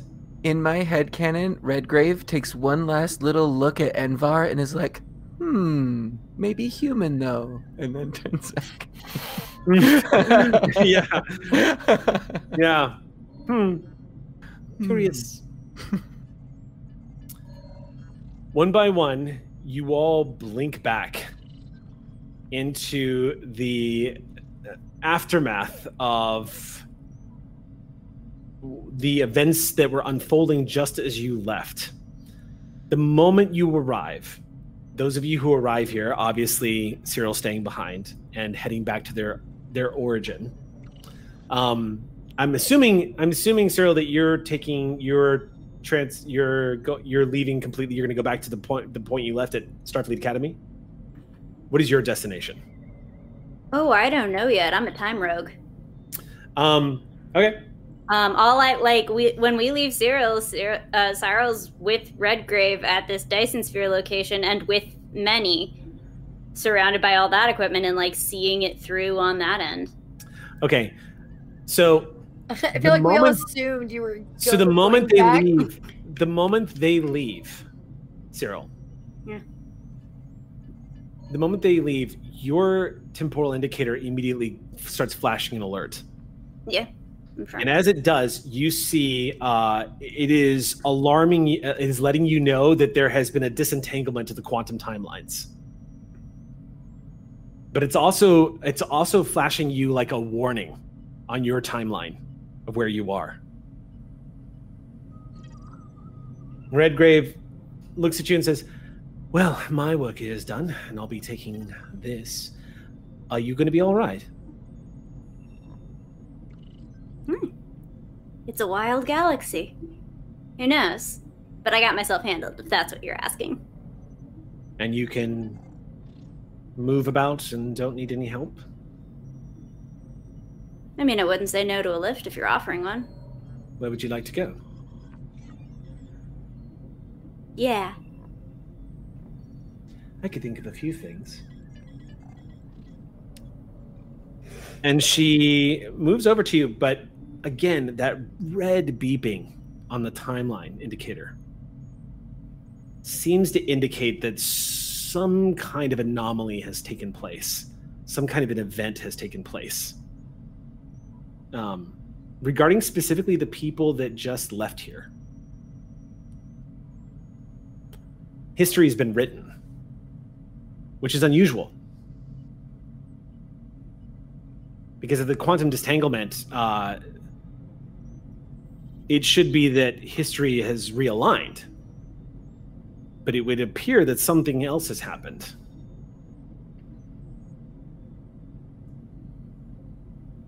Hmm. What do you make of that? I don't know how to use that. Never seen one before.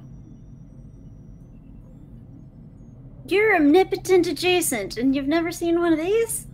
I don't require that kind of technology to start reading the tea leaves, as it were. But it looks like a tricorder. Federation technology, is that is that accurate? Yeah, good pick. Federation is a good pick, actually. For what? Just a pet project of mine. She says wistfully.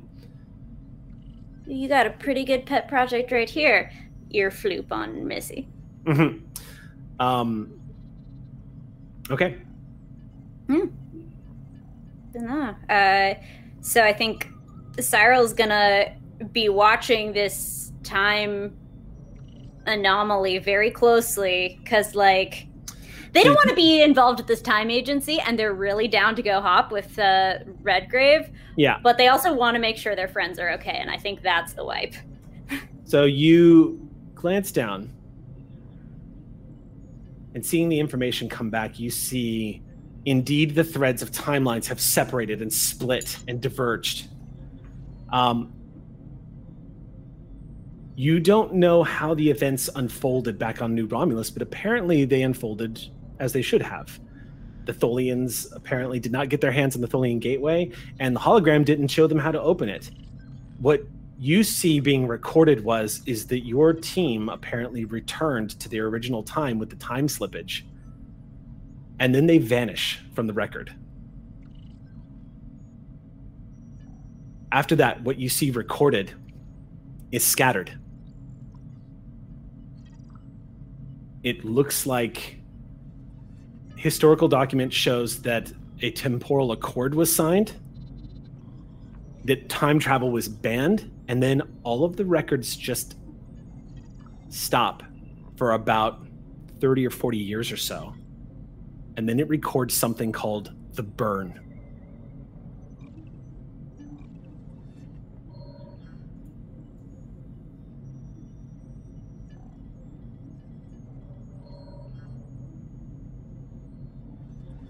you see that timeline become locked as yours separates.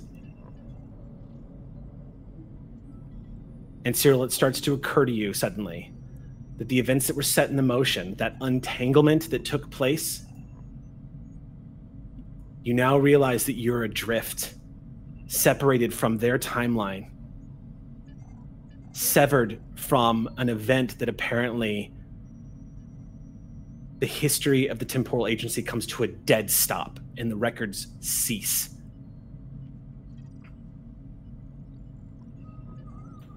Redgrave furrows her brows and looks at you and says, Good heavens, what's wrong? Um, my friends, they just stopped. And in that silent moment, as you two stand there, adrift in the dark space over a Dyson sphere in some unknown time frame,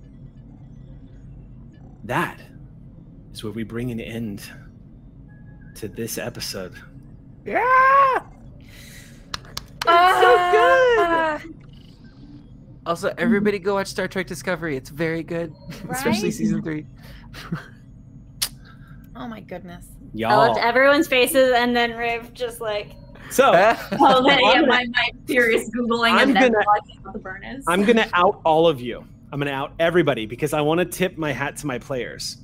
Uh, before anybody in chat or anybody on VOD goes thinking that this was just some brilliant idea of mine for the story, it wasn't.